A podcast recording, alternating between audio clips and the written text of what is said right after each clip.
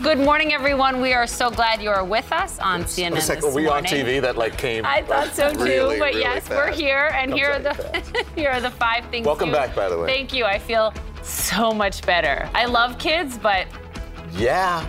Well, thanks for the strep, kiddos. Thanks for the strep. All better. Thank you, modern medicine. Anyways, here are the five things you need to know for Wednesday, March twenty-second. Former President Donald Trump facing two intensifying investigations. Overnight, we learned that the special counsel in the classified documents probe has evidence to suggest that Trump used his attorney to further a crime. This marks the first time that the Justice Department is arguing it has evidence that Trump may have committed a crime. And here in New York, the grand jury in the hush money case is set to reconvene today ahead of a potential vote to indict Trump.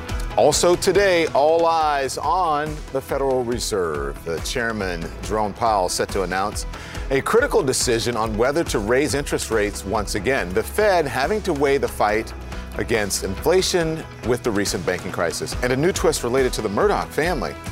State investigators in South Carolina say the twenty fifteen death of Stephen Smith near the Murdaugh estate is now being looked at as a homicide. No member of the Murdaugh family is considered a suspect in this. Also, Gwyneth Paltrow in court after she is being sued over a twenty sixteen ski accident in Utah. An optometrist accuses her of skiing, a skiing hit and run on the slopes, but the actress claims it's actually the other way around, that she's the one who was hit. Also, Florida Governor Ron DeSantis going on offense, hitting Trump's character and his leadership skills ahead of an expected twenty twenty-four fight. And when it comes to that de-sanctimonious nickname, Florida Governor says you can call him whatever you want, as long as you call him a winner.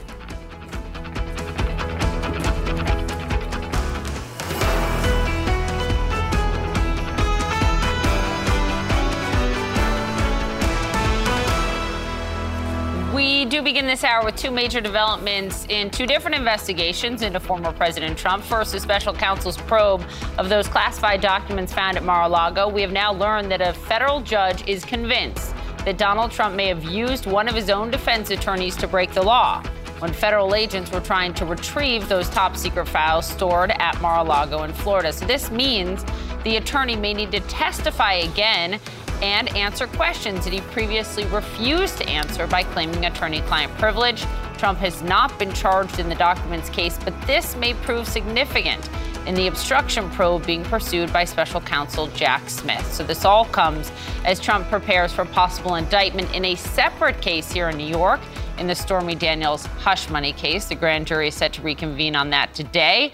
We're waiting to see if they will decide to indict and pursue criminal charges. So there are two different things, but two huge developments overnight. We're going to break it all down straight to the big news in the Trump classified documents case.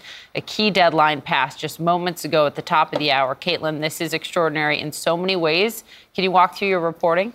Yeah, and there have been deadlines that we've just hit. One that happened at midnight for the Trump team, one that just happened a few minutes ago at six a.m. for the Justice Department. Our colleague Caitlin Collins said they did meet both of those deadlines, and there are a lot of investigations happening here. So to be clear, there are several going on surrounding the former president.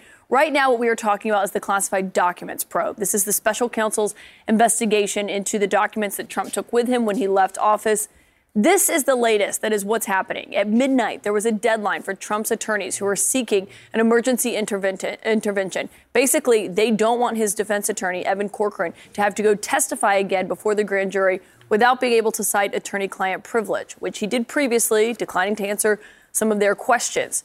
What we were told was the six a.m. deadline was for the Justice Department to respond to what the Trump team had in by midnight. So we are told both of these deadlines have been met. Now it all depends on the D C. Circuit Court. They will be making the ultimate decision here. If they do not step in, if we do not hear from him, we could see Evan Corcoran, Trump's defense attorney, having to go before the grand jury and testify again, this time without that protection of attorney-client privilege. It would be a monumental ruling here. And the reason this matters is because for the first time, we are getting the clearest view yet that the judge is agreeing with prosecutors here, the judge who ruled on Friday, that Trump may have used Evan Corcoran, this attorney, in furtherance of a crime. Before, it was a little ambiguous whether it was Trump or Corcoran who they believed and they were alleging may have committed a crime here or used them in furtherance of a crime. Now it's making clear they believe it's the former president. They, the judge on Friday believes that prosecutors met that burden, that threshold, to have him come in and in this remarkable testimony not be able to use attorney-client privilege. But now it is up to the D C. Circuit Court to make the ultimate decision because the Trump team has gone to them. We also know the Justice Department is saying they have evidence to back up this decision. We know they have surveillance videos from Mar-a-Lago. That could be part of what's happening here, those surveillance videos of the rooms where the documents were kept. And that is a big aspect here. The reason, you know, and what this all means is that attorney-client privilege may not apply. The D O J still wants to talk to Trump, uh, Trump's attorney, Evan Corcoran, and Jennifer Little. But the focus here has really been on Evan Corcoran. And the testimony of this could be critical here. So we are waiting ultimately just to see what the D C. Circuit Court decides. If they do decide that Evan Corcoran should go and testify without attorney-client privilege, it would be one of the biggest rulings we've probably ever had in this nation. So, Caitlin, to clarify, it has been filed, but we don't know yet what's in the filing, correct? Es- essentially, what we, we don't know because all this is under seal, which means we're learning a lot of this from what's being posted on the docket and what we're hearing from our sources w- with understanding of what's going on behind the scenes. And so we're waiting to see what they filed overnight. We believe it was just really more of an explanation of their opinions. But this all happened very quickly. I think we found out about these deadlines around eight or nine p.m. last night. That's not a lot of time for either the Trump team to file or the Justice Department to have that six a.m. deadline. So really everyone is waiting to see what this decision is going to look like. Yeah, and specifically, this is the classified documents case. We have two other cases that we're following, actually three, because there's the E. Jean Carroll, there's the Georgia. Just, yeah, there's a Georgia um, attorney general, and then, of course, the Manhattan D A, yeah. which we're going to get to. You could um, forgive people for being confused. Yeah, confused. But thanks for laying that out, the Georgia district attorney. Um, so we're going to check all of it out. We're going to turn now to the... Thank you, Caitlin. We'll check back uh, with more of your reporting. Turning now to the exclusive C N N reporting on the hush money case here in Manhattan mm-hmm. that we just spoke of. We're learning that emails between Stormy Daniels and one of Trump's lawyers have been turned over to the district attorney. Now, the communications apparently date back to twenty eighteen when Daniels was looking for an attorney to represent her. Uh, and Daniels' lawyer claims that disclosed confidential information to Joe Tacopina, who would later become Trump's lawyer, right? Well, Tacopina denies that there is a conflict or that confidential information was shared with his office. And he says he neither met nor spoke to Daniels. But I want you to listen. This is what he told me back in twenty eighteen. And I can't really talk about my impressions or any conversations we had because there is an attorney-client privilege that attached even to a consultation. He went on to explain, but Kristen Holmes broke this story for us. Kristen, that was the first time that he talked about it, part of the evidence in this case. Kristen joins us now from West Palm Beach, Florida, near Mar-a-Lago. Good morning to you. What does this mean for the case and now for Joe Tacopina? Good morning, Don. Well, the big question here is what a judge will decide to do, because that's who it's ultimately up to, whether or not this rises to a conflict of interest that would require some sort of limitation on Tacopina's role or even disqualification from representing Trump. And the big question, as you said, was whether or not Daniels shared confidential information that could be used in this case and used against her. If this were to go to trial, could any information that was given to Tacopina to his law firm be used against her in a cross-examination, for example, or would it give Tacopina and Trump a leg up? Now, talking to Stormy Daniels' current attorney, Clark Brewster, he believes that there is confidential information that was shared between Daniels and Tacopina and his law firm, and he at least believes that it rises to the level of needing to be reviewed. And as you said, Tacopina says that there was no wrongdoing, there's no conflict of interest. But again, pointing to your own interview with him in twenty eighteen when he suggests that there was an attorney-client privilege established between he and Daniels, suggesting that he had had some sort of interaction with her, all of this raising a giant question mark right now. And again, it'll be up to a judge to decide what level this rises to. Beyond the airplane taking off or landing uh, behind you, I understand that you have some new reporting of what's going on behind the scenes at Mar-a-Lago ahead of a potential indictment. What are you learning? Well, right now, Trump and his team are essentially just preparing for this indictment. Yes, it has not come down yet, but they are resigned to the fact that this is going to happen. I think what was interesting to me is for the last several days, we've heard Republicans rallying around Trump. We've heard this spin from Republicans saying that this is going to tr- help Trump politically. And while his team does believe that this is going to give a boost in the polls, particularly in their contested primary, a lot of them were much more subdued and a lot more or a lot less adamant about how helpful this really was. There was a lot of questions about what this would do long term. They're now operating in uncharted territory. So they're trying to plan a campaign, trying to run Trump as a twenty twenty-four candidate under this looming indictment and under the possibility that he will actually be indicted and be a candidate. And one thing to keep in mind is they already have a big rally, Trump's first big rally, planned for Saturday in Waco, Texas. It's a campaign rally. I had one advisor tell me, so what do we do? If he gets indicted on a Friday, do we just go to Texas the next day? So this is the new normal, and they're trying to figure out how to actually work within this, again, resigning themselves to the fact that they believe this is going to happen. All right, Kristen Holmes in a very noisy and windy West Palm Beach this morning. Thank you. Yeah, Kristen. But with really fascinating yeah. reporting, both hers, yours, Caitlin. I cannot believe what happened from just eight p.m. last night. Yeah. How much it was like developed. rapid fire. It, it's rapid truly it amazing. But also, I mean, think about the weekend.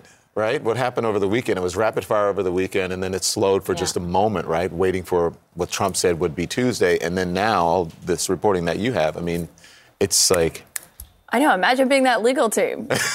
No. I mean, they're dealing with no, these filings. They're waiting to see the other attorneys who are working on the Manhattan case, but it's still all in the same realm. Yeah. yeah. And then we didn't forget the E. Jean Carroll. They merged the two cases of defamation and, and, you know, allegations of rape as well. So there's a lot going on. Yep. There's a lot going on. Also, there's a lot going on with the economy. The Fed has a huge decision to make today in this war on inflation. And what does it mean for the banking system this afternoon? Fed Chair Jay Powell will announce the Fed's decision on interest rates. What are they going to do? Will they hike them once again? Perhaps take a pause. The only clear consensus seems to be that the Fed has an impossible job. Inflation is rampant, serious threat to the economy. But the Fed is also trying to navigate a soft landing, avoid a recession, and now, oh yes, all the turbulence in the banking system. Chief Business Correspondent Christine Romans is here with more. Other than that, everything's great. It's all fine. Yeah. What do they do? So they either pause, they raise interest rates twenty-five basis points, or they say, look, we're really serious about inflation, and we think the banking system is very strong, and they hike fifty basis That's points. That's what um, Europe did. Europe did fifty basis points because Christine Lagarde, and she was speaking this morning again and saying, we have an inflation fight on our hands, and we are are, are, are dedicated to getting inflation down because longer term, that is a real problem, and our banks are strong. Uh, most people think the Fed's going to go twenty-five basis points. I think if you look at, um, I think eighty-eight percent almost is what the, the, the guessing is in the Fed funds futures markets. So they're looking for twenty-five basis points. That's what the market is, is expecting here. What is the significance of Janet Yellen yesterday speaking to the American Bankers Association? This was after her testimony. Right. Um, saying, yeah, we, the government, I'm paraphrasing here, needed to intervene to, to protect sure. the depositors of these two collapsed banks. And by the way, we might do it again. If we need to, we will do more, she told. Um, she told the banking industry. And I think that really helped calm some nerves. You've been hearing all the right things from uh, regulators and from financial uh, chiefs around the world. And so that's why I think you had banking stocks rally yesterday and the overall market rally yesterday. Um, the overall market saying we don't see a widespread banking cri- crisis here. We think that regulators have it under control. And she's not explicitly guaranteeing deposits. At some point, Congress needs to figure out if they want to do that. But if another small bank were to, were to fail, she would make sure depositors are made whole. Yeah, really. Does this half the medicine, does that work? I mean, twenty-five, you know, you give... You take half the medicine, or you give your kid half the medicine. Do you, if you give the economy half the medicine. Yeah, does it do anything? Does it really do anything? I mean, two weeks ago, we thought it would be fifty basis points. Since right. the Fed last met, you guys, all of the data has been strong, showing a strong economy, showing inflation still there, you know, so everything has been so strong. We have seen where the Fed's interest rates have been working in the housing market. Really? Home prices yeah. for the first time in a decade fell. Oh, wow. I can't believe for a decade I have not been able to say home prices fell. I mean, home prices That's fell. Good. Uh, a little bit, and that shows you where that tough medicine from the Fed has been working through. That chart shows you home prices falling. Now, regionally, you still have uh, prices up, I think, in the Midwest and in the South. The Northeast and the West is where prices really kind of fell year over year because those have been really high, high price markets, right? Um, and the, the chief economist there at the National Association of Realtors says this isn't the bottom. Prices will probably keep falling oh. um, because you have all that Fed medicine so, yeah. working in the housing market. So glad I just bought a home. Wait, did you get a low rate? No. Oh, Poppy. Oh, thanks, Roman. Like, well, those of us who don't even own homes, okay? Yeah, all right, fine, fair, fair, fair, fair. Thank you, Roman. You're welcome. All right, we'll wait to see what they decide. Also this morning, attorneys for Fox News and Dominion Voting Systems are going to be back in court. They are going to continue their face-off over the lawsuit that Dominion has filed with a one point six billion dollars tagline. The judge in the case peppered Fox attorneys with tough questions about the network's embrace of lies and conspiracy theories following the twenty twenty presidential election. So joining us now is Sarah Fisher, C N N media analyst and senior media reporter at Axios. Sarah, I mean, the hearing went very long yesterday. We know it's going to pick up again in just a few hours. If you weren't watching yesterday as this was going on, what were the biggest takeaways? Yeah, Caitlin, I think the biggest takeaway was that the judge seemed pretty skeptical of Fox's defense, arguing yeah. you can't claim neutral reporting privilege and at the same time knowingly put guests on your air that are putting out baseless claims. Now, the judge also said that he's not going to rule from the bench, so we should expect some sort of written decision. But that doesn't necessarily mean that he's going to side either way. And if he doesn't, of course, Caitlin, the next step would be that we see these two uh, sides, Dominion and Fox, square off in court on April seventeenth. Of course, there is a chance that they could settle before then. But at this point, so much has come out on both sides that there's not really much incentive unless one party believes strongly or another that they could get a smaller uh, lawsuit or a better, more favorable uh, amount. You mentioned one point six billion dollars. That's a pretty hefty price tag, especially considering the fact that Dominion's not that big. You know, I think it's about one hundred million dollars or so in revenue every year. Yeah, talking about summary judgment, which means that the case would be decided before it would uh, go to court. But listen, we were talking about all the cases involving Donald Trump. This one also involves Donald Trump because it has to do with his election lies about, you know, winning, that saying that he won the twenty twenty election. Let's talk a little bit more about the judge, what the judge is th- possibly thinking here. He, the judge overseeing the case hit Fox's lawyers with a lot of tough questions yesterday about the network's embrace of election denialism in twenty twenty. At one point, even suggesting that it could have been, and I quote here, a bigger story that a president who lost an election was making all these unsubstantiated false allegations. What do you glean from the judge's thought process based on that line of questioning? You know, I think he's basically implied that Fox's defense is intellectually dishonest. You know, how can you argue that you should be covered by neutral reportage, that you should be uh, protected here?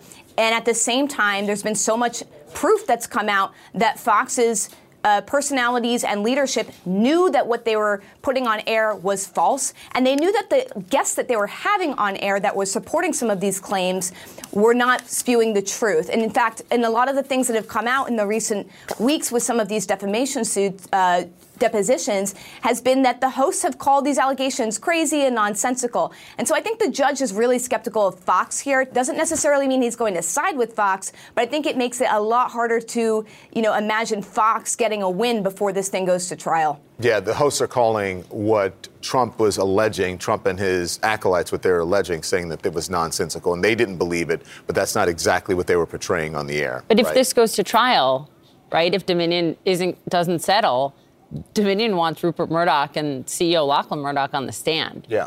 Which will be fascinating. Yeah, it'll be remarkable. That'll be another yeah, show within itself. Yeah, but you know, itself. we've we've yeah. we've seen some of the depositions uncovered already, and uh-huh. so the, the question is, what would be new here? I'm not sure that it can get more explosive than it's already been. That's fair. Yeah. That's mm-hmm. fair. Yeah, but it'll be interesting to see those they, folks yeah. on the stand, right, uh, to hear from them.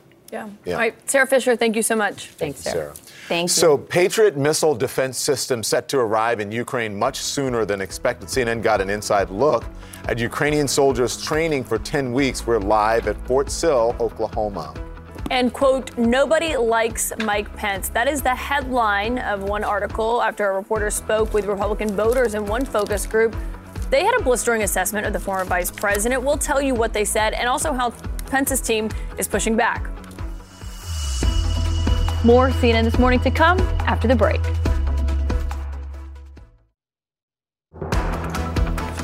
Here's what the Pentagon is saying, that the U S will be sending Patriot missile defense systems and Abrams tanks to Ukraine much sooner than expected. Ukrainian soldiers have been training intensively on the systems here in the U S at Fort Sill, Oklahoma. Now, officials are saying that the Ukrainians have excelled and the system is set to be deployed in the coming weeks. We turn now to C N N's Natasha Bertrand, joins us live from Fort Sill. Good morning to you. This is a welcome, this is welcome news, I should say, for Ukraine. What are you hearing from the White House this morning? Yeah, Dom, well, the White House is acknowledging as of yesterday that they have wanted to ramp up this Patriot defense training and that it has been expedited, essentially because the Ukrainians have just proven so good at it. So they are set to receive those Patriot systems in the coming weeks, likely in time for that looming Ukrainian counteroffensive. The United States fast-tracking key weapons for Ukraine's fight against Russia. Heavy U S tanks now set to be deployed to the country faster than originally planned. D O D, in close coordination with Ukraine, has made the decision to provide the M one A one variant of the Abrams tank, which will enable us to significantly expedite delivery timelines and deliver this important capability to Ukraine by the fall of this year. Patriot missile defense systems also due to arrive in Ukraine in the coming weeks, defense officials told C N N, much sooner than anticipated. They're wrapping up training on uh, things like the Patriot air defense uh, system. I mean, we're doing everything we can to make sure that they're ready as best they can be for these uh, critical weeks and months ahead. C N N was invited to observe the Patriot training here in Fort Sill, Oklahoma, where sixty-five Ukrainian soldiers ages nineteen to sixty-seven have been undergoing an intensive ten-week training course on the Patriot systems. Here you can see behind me a decommissioned system much like the one the Ukrainians will be using once they get back to their home country. Our assessment is that the Ukrainian soldiers are impressive and absolutely a quick study due to their extensive air defense knowledge and experience in a combat zone.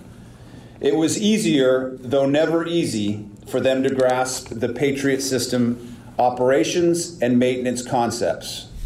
But the stakes are so high that C N N was not allowed to film or photograph the training, an effort to protect the Ukrainians who will be back on the front lines in just a matter of weeks, and to shield the U S from blowback from Moscow.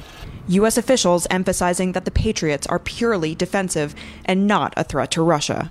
It's a point defense system. It's got to be placed in a location uh, that is defending a target like Uh, uh, a capital city, Kyiv, or a port city like Odessa. So it, this is not a weapon system that can be moved around on the battlefield based on changing threats. The systems will, however, help defend Ukraine against near-daily missile barrages by Russia, and will now likely be on the battlefield in time to support a looming Ukrainian counteroffensive. What did Zelensky say uh, when I met him in Kyiv? He said, "Help us win quickly." It's exactly what he said uh, when he visited uh, Uh, Washington, D C recently. And it's even what Secretary Austin said.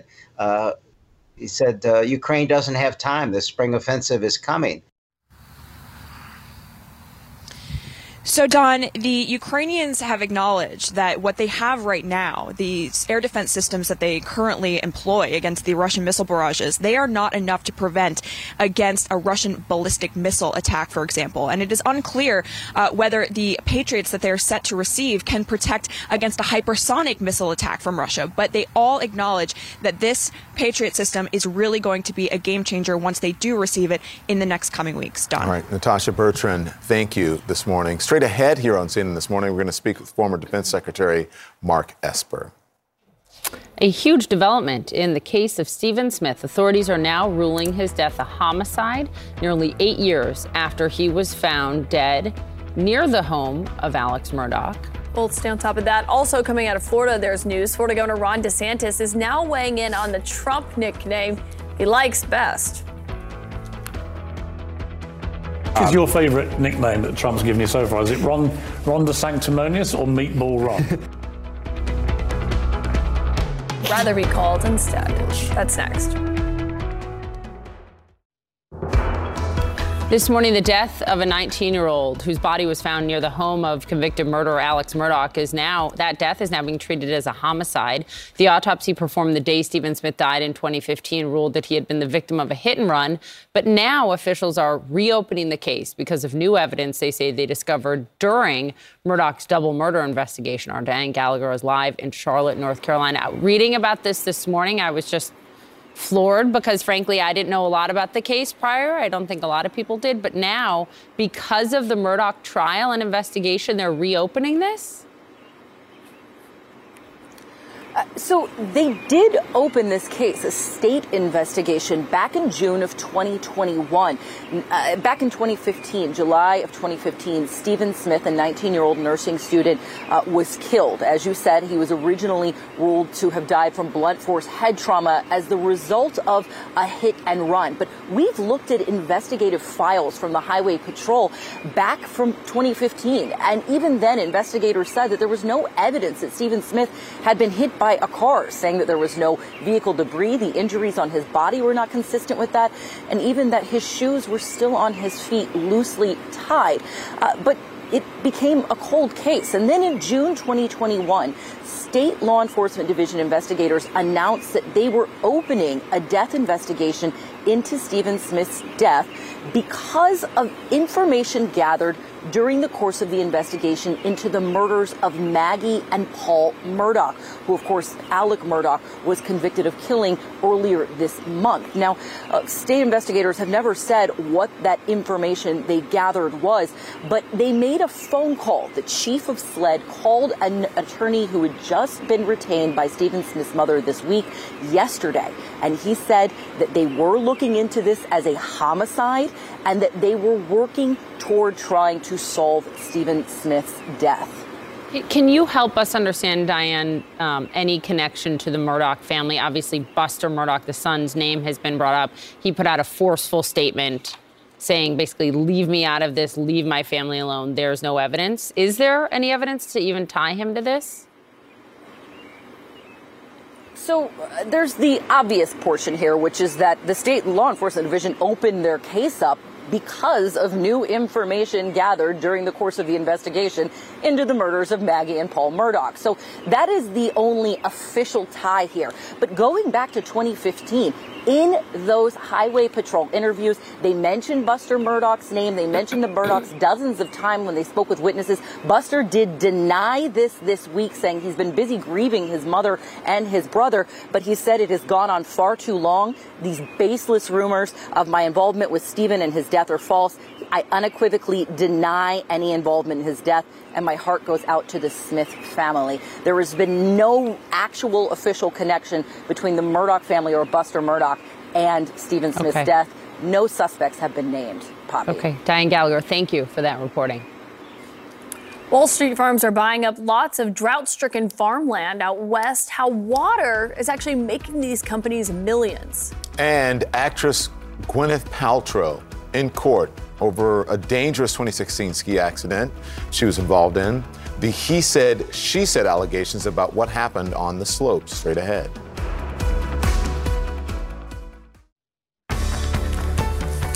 All right, welcome back. Today is World Water Day, and Wall Street companies are making big investments in the driest land that they can find in the U S, and neighboring farmers are outraged about it. They say that many of these private investigate investors are seeking to take advantage of the coveted water rights that come with these patches of farmland, but using them as a way to make millions when scarcity and drought sends water prices skyrocketing. C N N's Lucy Kavanaugh has more.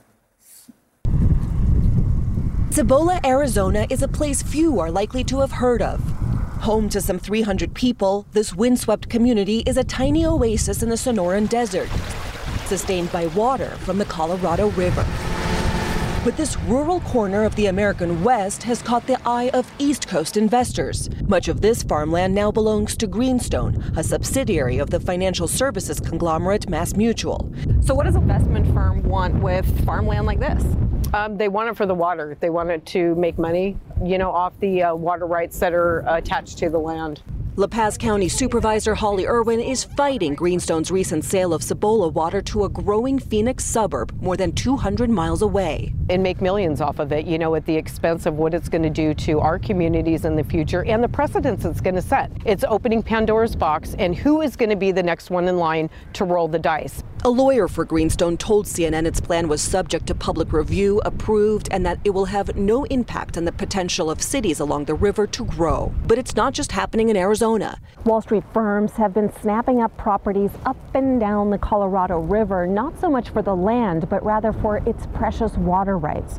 It's a growing interest in an increasingly scarce natural resource, with investors betting big on a major payoff. It's a trillion dollar market opportunity. No Matt DeCirio is president of Water Asset Management, an investment firm headquartered in this New York City building, which has also been buying water rights in states along the Colorado River. DeCirio described its strategy in twenty twenty interviews with Institutional Real Estate and FinTech T V. Water, we believe, is the resource that is defining the twenty-first century, much like oil defined the last century. The company did not respond to C N N's specific inquiries, issuing a statement that said it was proud of its investments and will manage assets in a manner that contributes to solutions to water scarcity. They come out west, they purchase and pick up cheap rural agricultural land, they sit on it for a little while, and then they're trying to sell the water. Mojave County Commissioner Travis Lingenfelter says a number of large East Coast investment firms are trying to get in on the action. His is one of three Arizona counties that sued the federal government to block the Cibola water transfer. If they're coming after a portion of our only water supply on the river for many of our communities, we have to fight it. They're drought profiteers. They're trying to suck the very lifeblood out of these communities for their own financial benefit. Andy Mueller is tasked with helping to protect Colorado's share of the river and says the full scale of the land purchases is difficult to track because investment firms use different names to disguise ownership. It's a very unpopular move to come from New York and invest in real estate and in irrigated agriculture with the intent to dry it up and, and watch it blow away. It's all about making money. Under a pilot program, the federal government has dedicated one hundred twenty-five million dollars in drought relief funds to pay Colorado River farmers and ranchers to conserve water by not growing crops on their land. Something former state senator Carrie Donovan worries investment firms will take advantage of. That's where I think we start to see this investment speculation. These outside landholders get big dollars to grow nothing. And that's when we start to see farm and ranchers go away. Her efforts to strengthen the state's anti-speculation laws failed, leaving her and other ranchers worried about how Wall Street will influence their future. It's not their land. It's not their legacy. It's their bottom line. And they're, by law, they're responsible to make money for their clients. My family's brand is on the barn behind me. This is my family's land. It's our legacy. We work to keep it this way. That's a totally different mentality than a New York investment firm. Lucy Kafanoff, C N N, Western Colorado. Thanks to Lucy for that great piece. Yeah, fascinating. Really interesting. Yep. He's alienated every Republican and Democrat. It's over. That is a direct quote out of a Republican focus group talking about former Vice President Mike Pence. We're going to tell you what else was said and how the Pence team is firing back.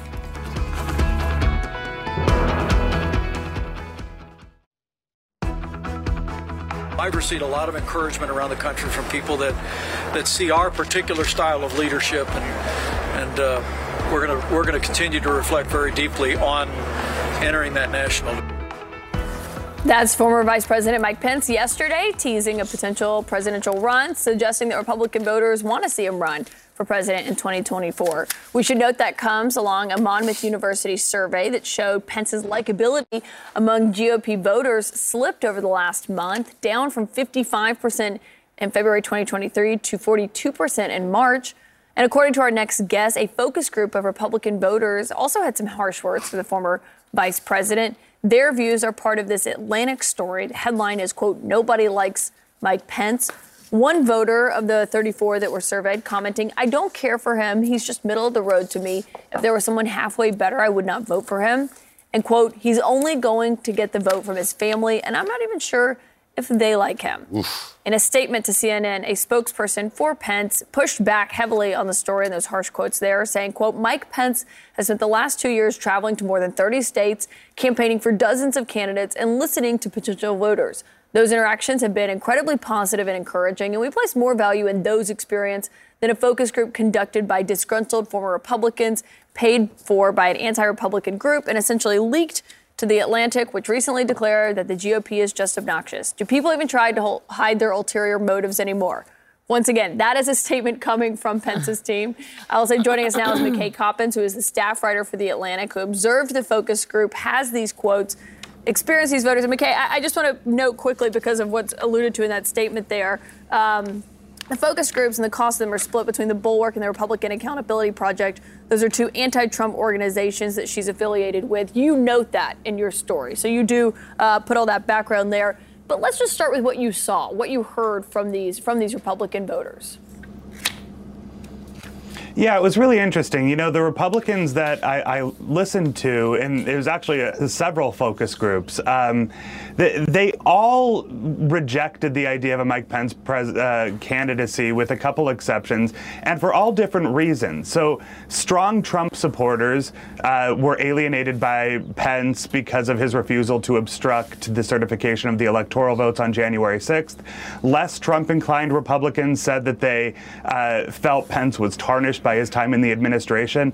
All of the Republicans suggested in one way or another that they felt Pence was weak or lacked conviction. And just to give you one data point, of the thirty-four Republicans across four focus groups that I heard discuss Pence's prospective candidacy, only four said they would even consider Pence as president, and two of them immediately started to backpedal after initially indicating interest. That you sort of answered the next question that I had, McKay, and that is the Trump administration, or if the affiliation with Trump has damaged him, and being with the administration being, you know, uh, a, a loyal soldier, but then at the end not doing what Trump wanted him to do and overturn the election. It is hurting him in, on, on two different fronts. It's, it's, it's a tough thing for him to have to navigate.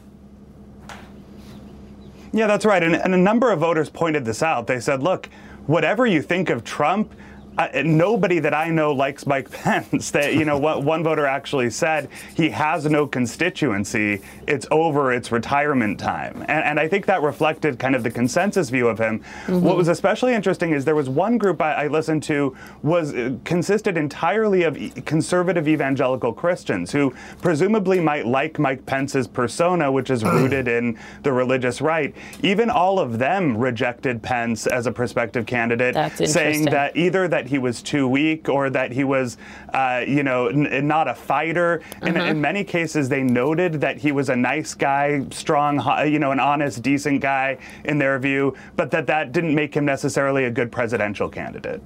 Honest, decent guy doesn't make a good presidential candidate. That's really telling in and of itself. What I found so fascinating, because you've been following him since you profiled him in two thousand seventeen, is that you talked to voters all across the country. So this was not just one sort of geographical location. You went from suburban Atlanta yeah. to rural Illinois to San Diego. And I wonder, to Don's great point, is it sort of that people f- that you heard from in these focus groups, Republican voters, feel like he's trying to have it both ways, and you just can't have it both ways? You're either in Trump's camp or you're out, but he's kind of both, depending on what you ask him about the former president? That-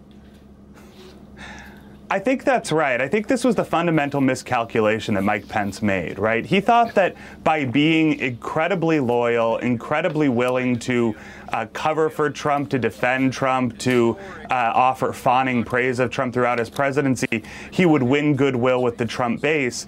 And then on January sixth, and, you know, to his credit, I won't try to read into his motives. It's possible that he genuinely thought he was doing the right thing by breaking with Trump on January sixth, but he did it so late that he didn't win that much credit from the less MAGA-inclined Republicans either. And so hmm. I think all of these Republicans, regardless of where they are on the, the kind of ideological spectrum or where they are on Trump, all of them sensed opportunism when they saw Pence. And, you know, voters just don't like that. They they want a candidate who they think uh, is, is following his gut and doing what he thinks is right, and they don't see that when they look at Mike Pence. Yeah, I think it remains to be seen. I mean, we we have to see the full shape of the twenty twenty-four field and see he's what voters... He's not even officially running yet. Well, yeah, he's yeah. not officially running yet. See what voters right. decide. Can obviously, I, sorry. Well, I, I want to get to the DeSantis yeah, yeah, go, stuff go because, it, because obviously Pence is dealing with that, yeah. loyalty to Trump, dealing, navigating that. So are people like uh, Governor DeSantis, and he is speaking out in his most wide-ranging criticism we have seen of Trump yet. He responded to some of the nicknames that Trump gave him. What is your favourite nickname that Trump's given you so far? Is it Ron, Ron DeSanctimonious or Meatball Ron? Well, I can't... I think uh, even he went off Meatball Ron. I, but... I can't... Uh, I don't know how to spell DeSanctimonious. I don't really know what it means, but I, you know, I kind of like it's long. It's got a lot of vowels. I mean, so we go with that. That's fine. You know, you can call me, you can call me whatever you want. I mean, just as long as you, you know, also call me a winner. Mike, what do you make of that? And also him going after talking about Trump's character, his leadership, and the direct criticisms we're seeing. I think DeSantis is trying to walk a fine line, and these focus groups voters repeatedly expressed that they didn't like that Trump was constantly attacking other Republican uh, candidates, other Republican figures. Uh, they want party loyalty. They want party solidarity. And uh, they liked that DeSantis has managed to avoid being in the fray with Trump. So I think he's uh, if he's going to end up running against Trump, he's going to have to draw that contrast. Uh, but mm-hmm. I think he's wise to try to avoid wading into that fray this early. Yeah. All right. McKay Coppins, thank you so much for joining us this morning. Thank you very much for that. My point was that um, everyone who has any affiliation with Donald Trump, if you served in the administration, they're going to be dealing with the same thing that Mike Pence um, is yeah. dealing with if you're running for president. Yeah. So we're following two major investigations surrounding Donald Trump, the Mar-a-Lago special counsel probe and a possible indictment here in New York in the Stormy Daniels hush money case. We have team coverage standing by. Stay with us. More C N N This Morning to come after the break.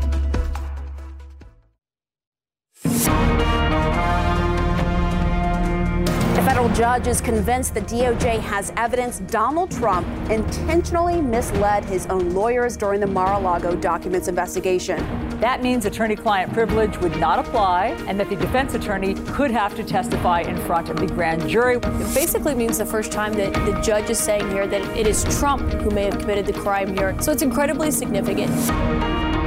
A Dominion lawyer told the judge today, quote, the fix was in, arguing that Fox hosts knew they were promoting false claims about Dominion rigging the twenty twenty election. They argue that a lot of the coverage at Fox was not based on what was true and what was false, but based on business decisions. Fox News, for its part, says that it is fully protected by the First Amendment here. A Colorado dentist accused of killing his wife by poison, believed to have been given to her in protein shakes. Police say his search history showed phrases such as, how many grams of pure arsenic will kill a human? Here we have a guy who, rather than get divorced, decides he's going to get rid of his wife and do it through the internet. This is very, very incriminating. Well, we lost an icon. Willis Reed passed away at the age of eighty, a two-time world champ and a seven-time All-Star. I'm on the reserve of the great players who played before me. And to know that uh, you were one of them and you were, at one point, one of the best in the league is something that, you know, you'll always be there.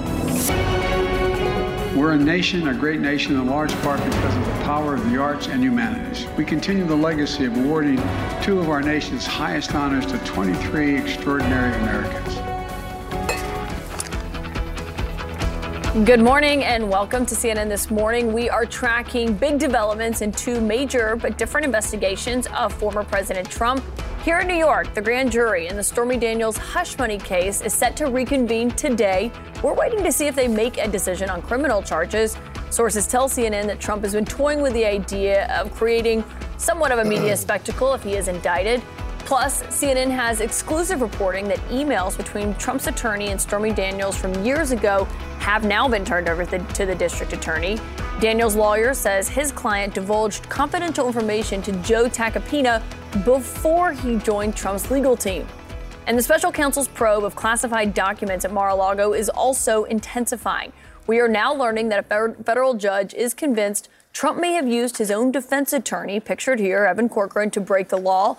Allegedly, when federal agents were trying to retrieve top secret files that were stored at his private Mar-a-Lago club in Florida. Sarah Murray, Sarah Murray joins us now live. Sarah, obviously, while we were sleeping, there were a lot of deadlines that came out overnight. Can you get us up to speed on the latest, what these deadlines look like and what we are now waiting for?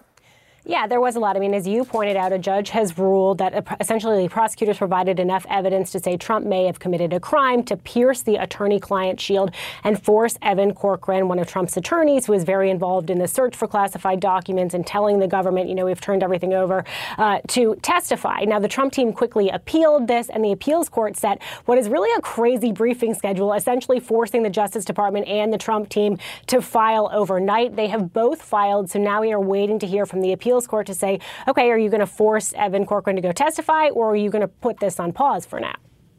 All right, well, we'll wait to find out. Sarah Marie, thank you so much. Thanks. So the F B I says it is seeing an uptick of violent rhetoric online and calls for a, quote, civil war after the former president told his supporters to protest and take our nation back. Bryn Gengras is here with more. Bryn, good morning to you. This is incredibly disturbing. Federal officials are proceeding with caution as th- th- this possible indictment looms over the former president? Yeah, and listen, this is constantly being reevaluated every moment as we kind of get closer to a decision being made on whether or not an indictment is going to come down. Authorities are reassessing their positioning, reassessing all this chatter that they're seeing online. And again, there is some violent rhetoric that is now upticking. However, sources are telling us that it's not rising to the level of major concern at this point. It's actually sort of uh, lacking the coordination and the volume that they have seen in the past to really be of major concern. One source also saying it's somewhat familiar chatter, meaning that it's really not of major concern again uh, just yet. But of course, again, this is something that they're continuing to monitor. They're also sort of pointing to uh, the fact that what they're seeing so far is protests outside of Trump Tower, outside the courthouse in Lower Manhattan, and they're really just sort of tame. Nothing major has sort of broken out there just yet. In fact, one source saying there was a group that planned on coming into New York City but changed their mind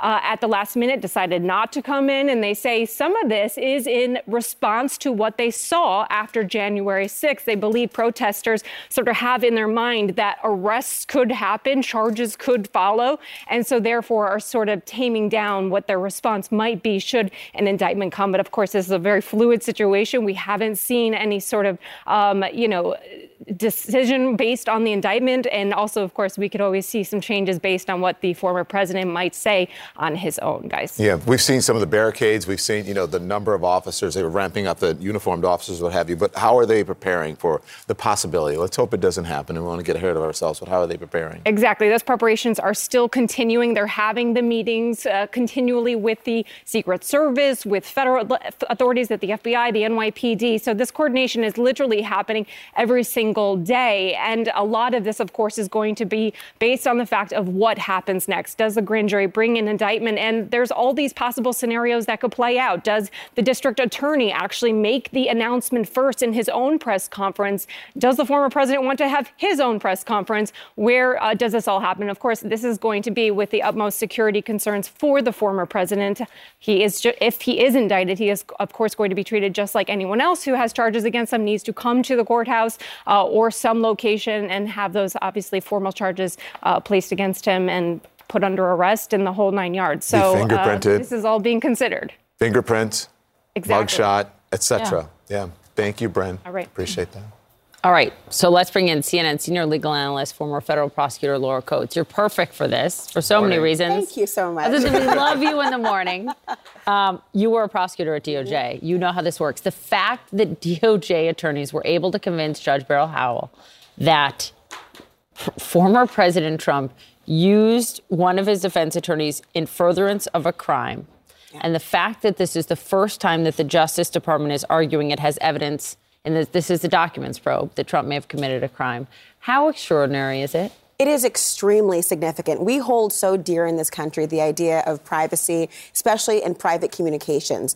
Attorney-client privilege, everyone knows what it is because you think to yourself, listen, I can tell my lawyer anything and I won't have consequences. But there are consequences if it's involved in a crime or fraud. And so to right, convince, you don't have that shield anymore. You don't have the shield. Everything, not everything you've ever said will come out, but you can pierce that sort of privacy screen. But to show a judge that that's worthwhile, that that's warranted in this situation, invasion is extraordinary. It has to show they've made a prima facie case, a fancy way of saying, look, I'm kind of convinced something actually went wrong here. It doesn't mean beyond a reasonable doubt. It doesn't mean probable cause that a crime has been committed to the legal sense. But it does say, look, enough to pierce this communication. And you got to tell me what was said. You can't run behind the curtain and say, oh, I'm sorry, it's my lawyer. And why? We don't want people to go to their lawyers and be able to use them as a tool to commit crimes and then benefit from the protections of that private communications.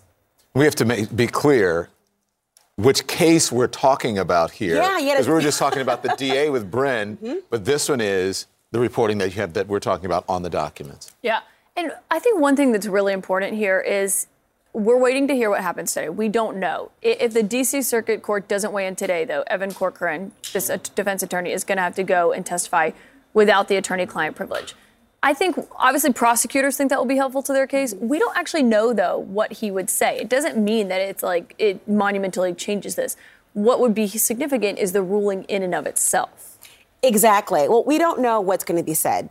We know that the court has said you have to testify because we believe that there is some indication that the communications you had with your client are such that they should not be protected. We want to get to that. That is a very big step to take. And it's a former president, by the way, everyone. Don't forget that it's a former president's communications. It's not White House counsel we're talking about, but it's the idea of a former president being told you don't get the benefit of attorney-client privilege. Even more than that, though, whatever is said is moving the needle in the direction, at least for the public and the court of public opinion, that there is some movement in the D O J. This is Jack Smith's case. This is a case about the classified documents. And so as we're looking to figure out these procedural hurdles of what I get to know, remember what we still don't know fully. We don't know fully what was in all those documents at Mar-a-Lago. We don't know what steps were taken to try to either return classified docs or withhold them. And we don't know, in the other probes, to your point, Don, what's going to happen in Georgia, what might happen in Manhattan today, but it's all circling. But these, really important to note, unrelated cases, they do not have to coordinate together. They are entirely separate entities. Can I note one other thing that I forgot to mention earlier, which is that also the judge here has gotten a hold, because he had to turn them over, I believe, Evan Corcoran's handwritten notes mm-hmm. and audio recordings, yes. of like verbal notes. So they also have all of that that is at stake here. We call those receipts. And they could be good receipts. They could be bad receipts. But the fact that they exist good for Trump, are problematic. Well, not necessarily. They could be indicating that there was some coordination between the attorney and the client to do something nefarious. It could also fully exonerate and say, nothing to see here, folks. But again, a judge is willing to take a chance and say, whatever this government attorney has presented, it's enough for us to believe you don't get the automatic default, which is mm-hmm. attorney-client privileged communications are private. Well, I'm glad we're speaking about that, because quickly I want to get to this. Can we play? This is Joe. I, I don't mm-hmm. know if you were on this panel. You may have been, but you have been on, on panels with Joe Tacopina. Mm-hmm. This is from an interview, um, and the whole idea of attorney-client privilege is being thrown around, and whether yes. right Joe Tacopina pierced that in a different in a different probe. This is a D A probe. Can we play this soundbite, please, quickly? And I can't really talk about my impressions or any conversations we had, because there is an attorney-client privilege that attached even to a consultation. So apparently he met with her. Well, he Stormy didn't Daniels. meet with her, with Stormy Daniels. He's saying that she called his office and spoke with someone, right. or at least contacted his office, but he never had any contact with her. And now they're deciding if he can, I, I would imagine, stay on this case, or if he did something wrong. So attorney-client privilege attaches to attorneys and clients, but prospective clients, if you reach out to an attorney and you say, listen, here's the evidence I want to tell you about, here's the case I might want to bring, here's what I'm facing in terms of legal jeopardy. Well, the attorney who might prospectively represent you still has to honor those communications, because otherwise, why would anyone seek out legal advice if they knew that just because it wasn't signed on the dotted line, you can tell everything? So the question here will be whether there was sufficient contact to establish either a prospective client relationship or an actual one. And then you will attach the privilege accordingly. Here, he may have been, and I don't know the full facts of what he will say, but he may have been trying to say that someone in his firm had some contact but did not rise to the level of a sufficient relationship. But it's not a good look if the current attorney for the president, former president of the United States, has this issue, because, of course, then it might undermine the ability to make a defense for Trump. All right. Again, he's saying he had no contact with her. He's denying all of it. All right. Yep. Thank you, Laura. Thank you, Laura. Nice to see you. Appreciate it. Uh, we need to get on to this news uh, of what's going to happen today. This morning, the C E O of Norfolk Southern will face another grilling on Capitol Hill following last month's toxic train derailment in East Palestine, Ohio. Uh, in a new development, the C E O, Alan Shaw, is expected to say this, that his company now supports legislative efforts to enhance the safety of the freight rail industry. This is a shift from what he told lawmakers earlier this month. Listen to this. Will your team lobby for safety improvements rather than against them? Senator, we will continue to follow science. We will continue to follow data. Will you make that commitment right now to guarantee paid sick days to all of your workers? That's not a radical demand. It really is not. I'm committed to continuing to speak to our employees about quality of life issues that are important to them. Let's bring in now Ohio's Republican Governor Mike DeWine, who will also be testifying this morning uh, at the hearing. Good morning to you, sir. We we thank you for joining us. Let's morning. get straight to it because I know that you've got to uh, get ready for, for this. You sent a letter to the Norfolk Southern C E O, Alan Shaw, who we saw there just yesterday, urging him to support legislation that would regulate the, the railroad industry. How urgently is this needed? It's really very urgent. Uh, you know, this could have happened in any number of communities, uh, not only across Ohio, but across this country. Uh, we need to bring the safety up to date with the technology that we have today. So it was a very welcome uh, statement that he's go- apparently is going to make today. We're very happy about that. Listen, there's a, at least a bipartisan effort, but may, there may be a snag in it because some Republicans in Congress are reluctant to support this bipartisan train legislation that is being pushed by J D. Vance and Sherrod Brown, a Republican and a Democrat there. Uh, Congressman Bill Johnson of Ohio said that it would give Transportation Secretary Pete Buttigieg a blank check. What will what will you say to lawmakers today, especially those from your state who don't want these laws? Well, look, Congressman Johnson has a good bill as well. Uh, it's a bipartisan bill uh, with Congressman Sykes. So, you know, out of out of those two bills, we ought to be able to get a bill that uh, will will make a big, big difference. Uh, You know, I served many years in, in the House and the Senate. I'm not going to get into the, the the gory details about which version of the bill is better, but we just we need the changes. Uh, I think either bill will do a good job. So you're confident of that at least one of these bills will pass? Are you leaning towards either one? I'm, look, I'm very hopeful uh, that Congress will will will do this. Uh, you know, what we've seen in East Palestine. Uh, the trauma that this community has gone through, about forty-seven hundred people, uh, great, great community, great people. And then this happens. And, you know, they're used to having trains go through. Uh, a lot of trains go through East Palestine. Uh, probably people don't even hear them anymore, didn't hear them anymore. And then, bam, one night, uh, massive derailment. Uh, and this, this community has really been hurt. Uh, so we don't want to see this happen to other other communities. Speaking of trauma, your word there, it has been almost two full months since that derailment. When can you say that the cleanup in East Palestine is complete? Uh, it's got a ways to go. I mean, I'm going out there again today. Uh, I've been checking on it about every week uh, personally just to see exactly, you know, where where things are. But it's a long it's a long process. Uh, they've removed one rail. There's actually two rails. They're still actually on the first railing. Uh, all the all the dirt, uh, soil around that. So uh, we've they've got a ways to go. But look, progress is being made. It is sped up. Um, the trucks are rolling out of there every day. So uh, you know it's it's it's moving forward. We'll talk about being you know re-traumatized. This is really an environmental catastrophe that folks are dealing with there on in more than one way. Because also last month. There was an explosion at a metal factory near Cleveland that killed one person, left at least, you know, a dozen people injured. Community members are concerned that people may have been exposed to lead contamination after that explosion. What do you know? Uh, our Ohio E P A has been directly involved uh, since the beginning. Uh, it is uh, my understanding that there was lead there, but the lead is in a separate place. Uh, the, the tragic explosion, uh, one individual, as you say, was killed, others injured. Uh, but the lead itself was separate from the area where the actual explosion took place. But we're, we're going to continue to work there, uh, work the plan of, of the cleanup, uh, and, you know, continue to, to work with people in the community. Governor DeWine says, whatever here, you know, we have to talk politics, right? And we got twenty twenty-four looming. So we're going to turn to that race now, the presidential race. Florida Governor Ron DeSantis is really inching closer to officially running for the G O P nomination, but he's already a- appealing to Ohio voters. This is what he said in his new book, and I'm going to quote here. He says, I was geographically raised in Tampa Bay, but culturally my upbringing reflected the working class communities in western Pennsylvania and northeast Ohio, from weekly church attendance to the expectation that one would earn his keep. So uh, can someone who is not from Ohio be culturally from Ohio? What, how do you thread that needle, needle there? Sure. Oh, sure. Look, look, Ohioans, uh, we have a, a great deal in common uh, with people, for example, in, in, in western Pennsylvania, eastern Ohio. Uh, you know, we're a manufacturing state. These are people uh, in Ohio who are just hard, hard workers. So if by that he means, you know, families that get up in the morning, go to work, uh, take care of themselves, uh, focus on their kids and their family and their community. Yeah, absolutely.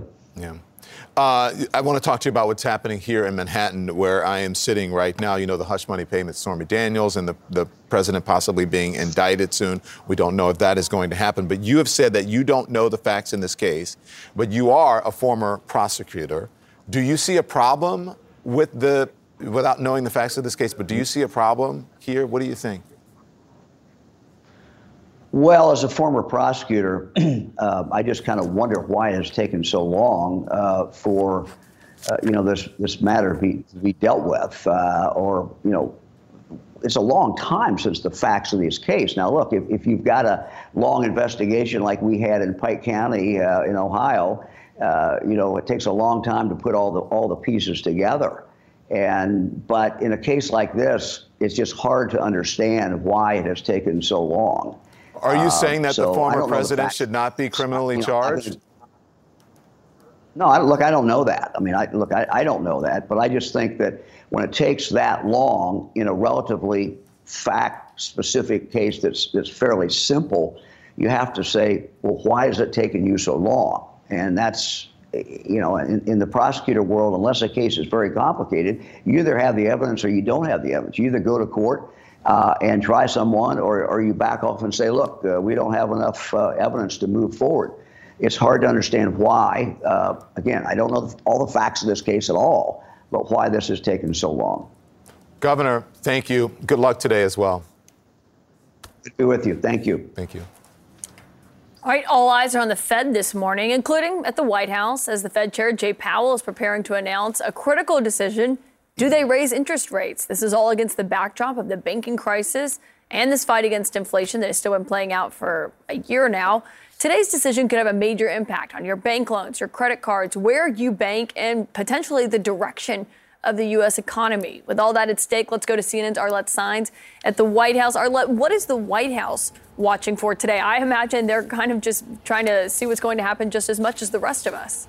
Yeah, they really are, Caitlin. And the Federal Reserve right now is facing two conundrums. They're trying to tamp down inflation while also trying to ensure that there aren't any more deeper systemic problems in the U S banking industry. And that is why the White House will be watching this announcement from the Federal Reserve very closely. Before the collapse of Signature Bank and Silicon Valley Bank, analysts believed that interest rates would be raised about half a point. But now analysts think that it might be closer to a quarter of a point, or potentially a pause for some time as well. So the White House will be watching this to see what it means for borrowing rates for American consumers, but also to see uh, how it reflects what the Federal Reserve is thinking uh, about the state of the banking industry at this moment. Of course, the administration has repeatedly tried to stress that the banking system is resilient. Yesterday, you had Treasury Secretary Janet Yellen saying that the banking uh, system is sound, the economy is doing well, and it all comes at a time when the White House is very aware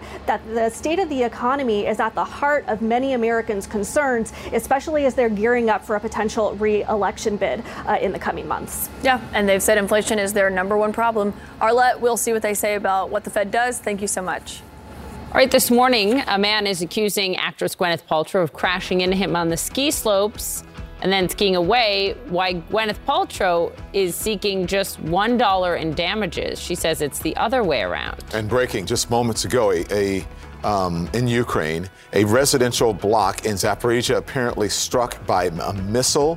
The moment of impact caught on camera. We're going to show it to you. More C N N this morning to come after the break.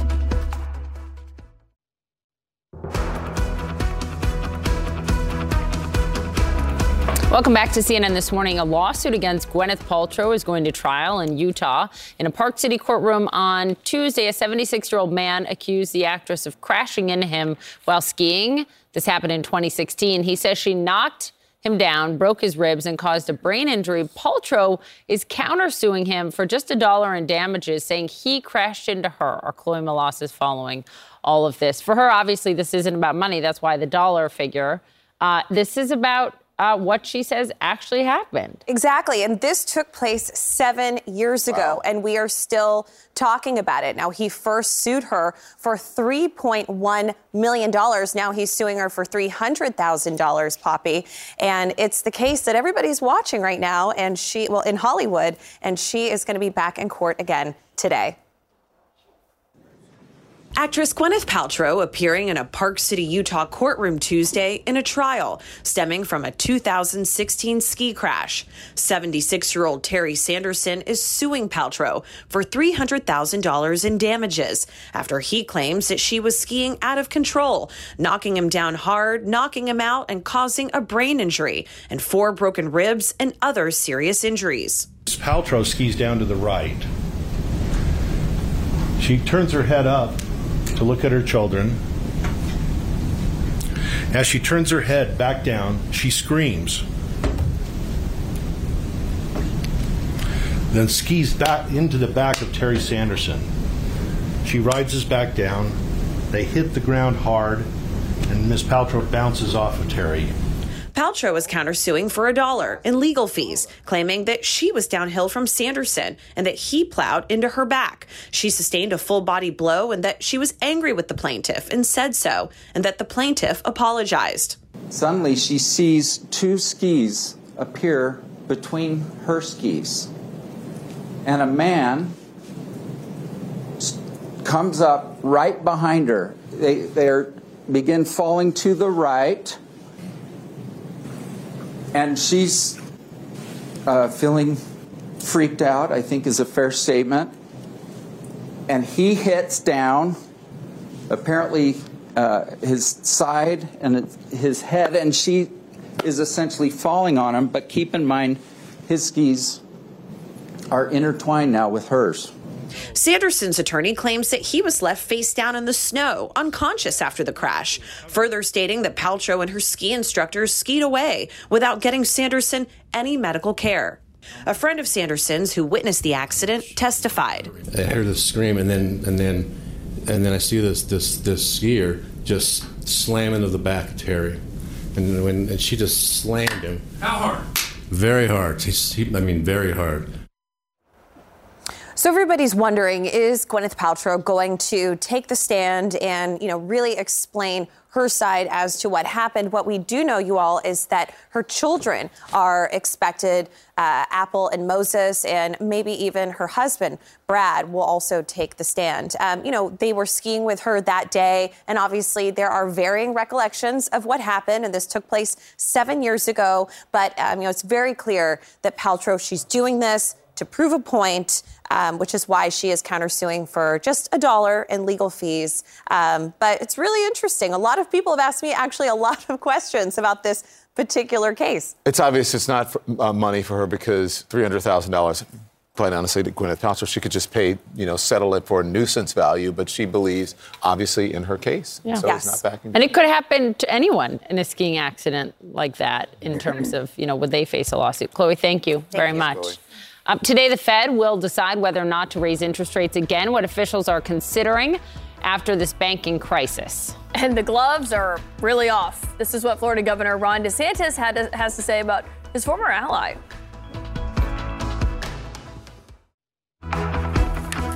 Welcome back to C N N This Morning. Poppy is moments away from interviewing Senator Jeff Merkley on the Federal Reserve's looming decision today when it comes to interest rates. But first, we want to start with Florida Governor Ron DeSantis as he launched some of his most direct attacks yet at a potential twenty twenty-four rival, or President Trump.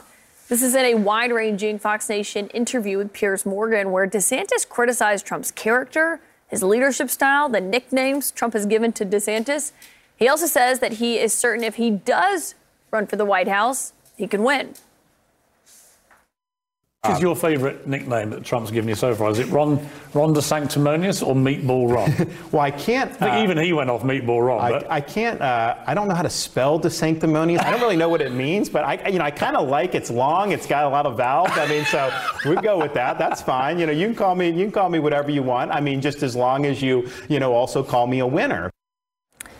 DeSantis also contrasted Trump with past presidents known for their moral standards, saying, quote, "You really want people to look like our founding fathers. It's not saying that you don't ever make a mistake in your personal life, but I think what type of character are you bringing? So somebody who really sets the standard is George Washington, because he always put the republic over his own personal interest.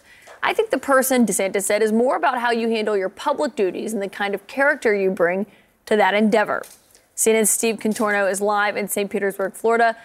Steve, I mean, DeSantis is very clearly trying to draw this line on leadership skills, on character, ahead of a potential matchup between him and Trump here in these very direct attacks.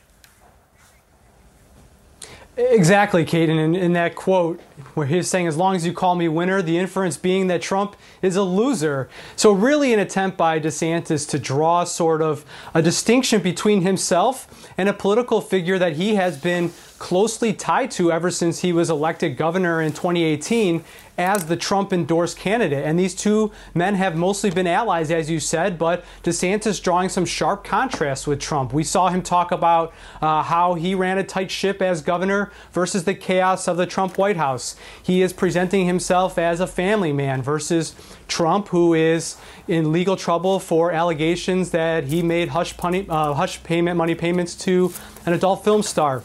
And Morgan also asked him about uh, the Trump's propensity to mislead and the sort of untruths that we saw from Trump over the years. And DeSantis responded by saying, quote, "Truth is essential. We have to agree that there's a certain reality to the world we live in. It's not your truth or my truth. It is the truth." Now, I think there would be some Democrats in Florida and probably some people in the medical community as well who would suggest DeSantis may not be the best arbiter of truth. But nevertheless, it's, a, it's another example of how he is differentiating himself from the former president as he prepares to run for the White House himself. He hasn't even uh, announced, Steve. So, I mean, it's really early. And, I, you right. know, we shouldn't get ahead of ourselves. But, I mean, it's looking as though he's going to run. Yeah, but you're right. We, yeah. we should wait until yeah, he announces. We should wait until he announces. So um, I wonder if it's going to help DeSantis. Does it hurt DeSantis? Because there's been no announcement yet.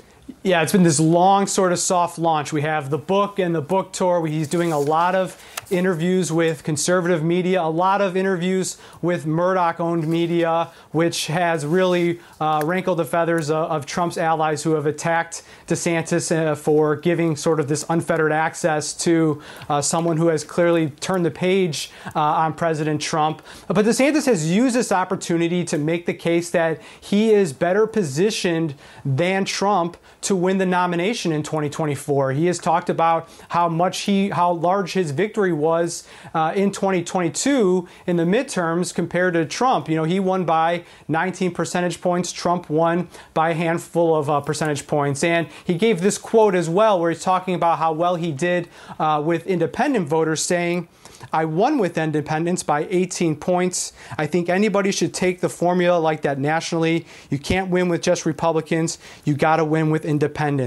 Uh, and what's interesting, too, uh, Don and Caitlin, is that DeSantis said that if he were to jump in the race, he won't even get bogged down in, in mudslinging with Trump. He is already looking ahead to a matchup with President Biden. Mm. That's a tough thing to do. Easy for him to say. Tough to avoid. Yeah, tough to avoid. Right on. Thank you, Steve. Right.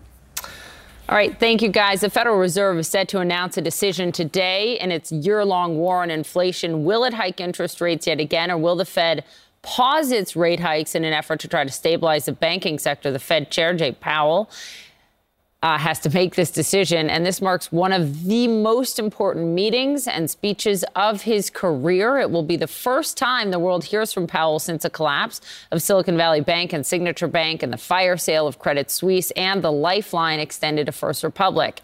The recent stress in the banking system is placing huge pressure on what the Fed does today. Investors are largely pricing in a quarter uh, point, twenty-five basis point hike. And we'll listen to exactly how Chair Powell explains this decision. Let's talk about this and a lot more with Democratic Senator Jeff Merkley of Oregon. He served on the Senate Banking Committee for years. Senator, good morning, and thanks for joining us. Good to have you on. Good. Good morning, Poppy. Good to be with you. Gosh, an impossible decision, right? What do you think the Fed should do? Well, I think we are going to see that quarter point. They're between a rock and a hard place. They're they're very concerned if they don't do enough, it'll look like they're not fighting inflation, which has consequences. If they do too much and affect the economy too much when banks are a little bit rocky, they could figure they could cause a little more uh, trouble in uh, uh, confidence in the banking system. Uh, so I think we'll see it go down the middle with that zero point two five. This is what Janet Yellen, the Treasury Secretary, said yesterday to the American Banking Association. Our intervention was necessary to protect the broader U S banking system. And similar actions could be warranted if smaller institutions suffered deposit runs that posed the risk of contagion. She's basically saying there, Senator, smaller, mid-sized banks, if you fail too, we've got you. Above the two hundred fifty thousand dollars F D I C insurance threshold. Is that necessary? Well, uh, she is projecting uh, absolute confidence, because what we had was a classic run on a bank. We had uh, Silicon Valley uh, have billions of dollars withdrawn within a few hours, driven by kind of internet communication. And uh, the situation with Silicon is very different than most banks. They had a huge investment in bonds, which meant they were incredibly vulnerable to a rise in interest rates. But now we have people saying, well, if if this fear, even if your bank doesn't fit those circumstances, this fear if other people withdraw, we better withdraw. And she's wanting to say, everyone calm down. Uh, we're going to protect whatever we need to do uh, to keep the system stable. So she's sending that message of confidence. But there is and- danger in that. Yeah, so let's talk about that danger. Is that really what the U S government should do, is say no matter what, we've got you to any limit? I think her projection of uh, confidence that we will uh, take care of the problems as they emerge is probably the right message when you're facing uh, a, a kind of fear-driven possibility of runs mm-hmm. on banks. But the danger of, of what they did with Silicon, which was to insure all the deposits for the entire level, in the longer term, that presents a situation where banks say, hey, we can take more risk, right. Which means we have to be looking at the liquidity standards. We have to look at the capital standards. We have mm-hmm. to look at a better stress test, all the things that when I back when I was fighting for the Volcker rule yeah. uh, in two thousand nine uh, were very important. It sounds like you agree with some of your Republican colleagues who are saying there is moral hazard here and this is a bailout. And at some point, you know, Americans will foot the bill, American taxpayers. Do you think well, they have a the, point? It, well, right now, there's no risk of us footing the bill because they're going to increase the F D I C deposit requirements in order to cover the, the risk. Uh, but uh, it's maybe. a precarious situation. Yeah. Well, maybe. Well, I think that's going to be a huge impetus to do that. So you uh, would not su- going to let the taxpayer be on the hook. I'm sorry to speak over you. You you would you would support then what some of your fellow lawmakers are pushing for, raising the F D I C insured limit above two hundred fifty thousand dollars? Well, not necessarily, no, uh, because that does create more hazard on the risk-taking side. But I think it's it needs to be wrestled with. It went up from one hundred thousand to two hundred fifty okay. back when we were in the two thousand nine crisis. But the situation in which the smaller or the, the large regional banks have m- much lower stress tests, liquidity standards, yeah. capital standards, that has to be re-examined. Yeah. Just one note, you said the situation with S V B is very different than other banks. I'm not sure if you've seen this new paper that just came out of Columbia, Northwestern, and U S C, but their analysis is that one hundred ninety more banks could fail, and there are ten percent of all U S banks that have larger unrecognized losses than those of S V B. So there's a real danger here for almost two hundred more banks, they say. Yes, when it's when it's when we look at that that that outlying risk.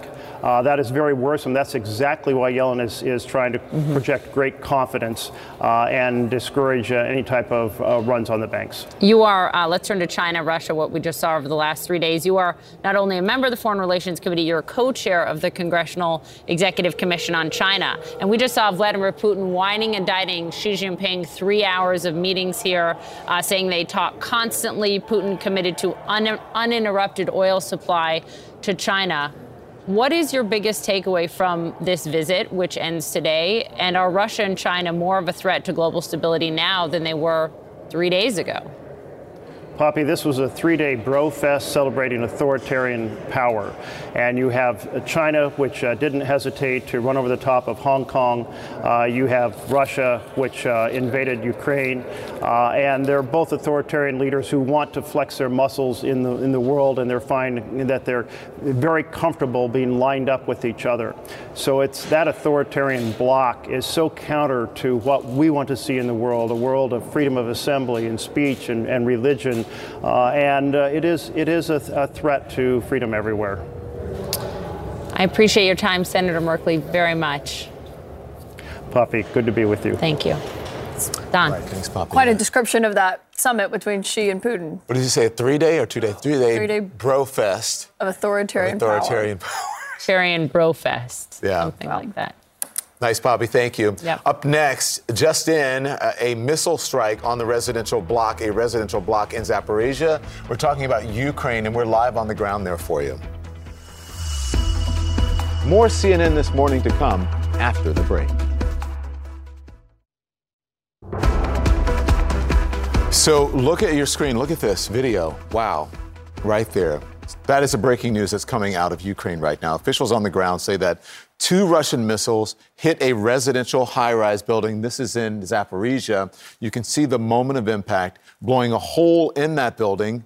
Ukrainian President Zelensky posting this video to social media saying, quote, Russia is shelling the city with bestial savagery. Look at the flames coming out of there. Uh, they're hitting residential areas where ordinary people and children live, and they're being fired at. That is the quote. C N N international correspondent Ivan Watson is live in Ukraine right now. Ivan, tell us what you're seeing. We understand that rescuers are conducting rescue and search operations and extinguishing the fire where this happened. This is just amazing to, to see. Well, I, you know, as you can see here in eastern Ukraine, it is a sunny kind of late winter, early spring day. And that's when at least two missiles, the Ukrainian authorities say, hit the city of Zaporizhzhia, uh, hitting two nine-story apartment buildings. Uh, the s- information from on the ground is that the rescue workers are still working. They're still doing the search and rescue. So we have no information right now about the actual casualties there, as they're still trying to put the fires out.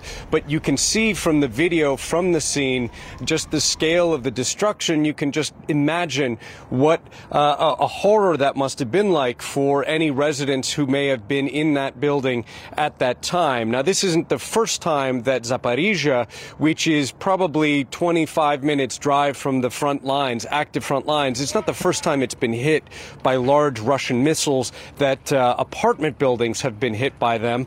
But the uh, Ukrainians are immediately calling this a war crime.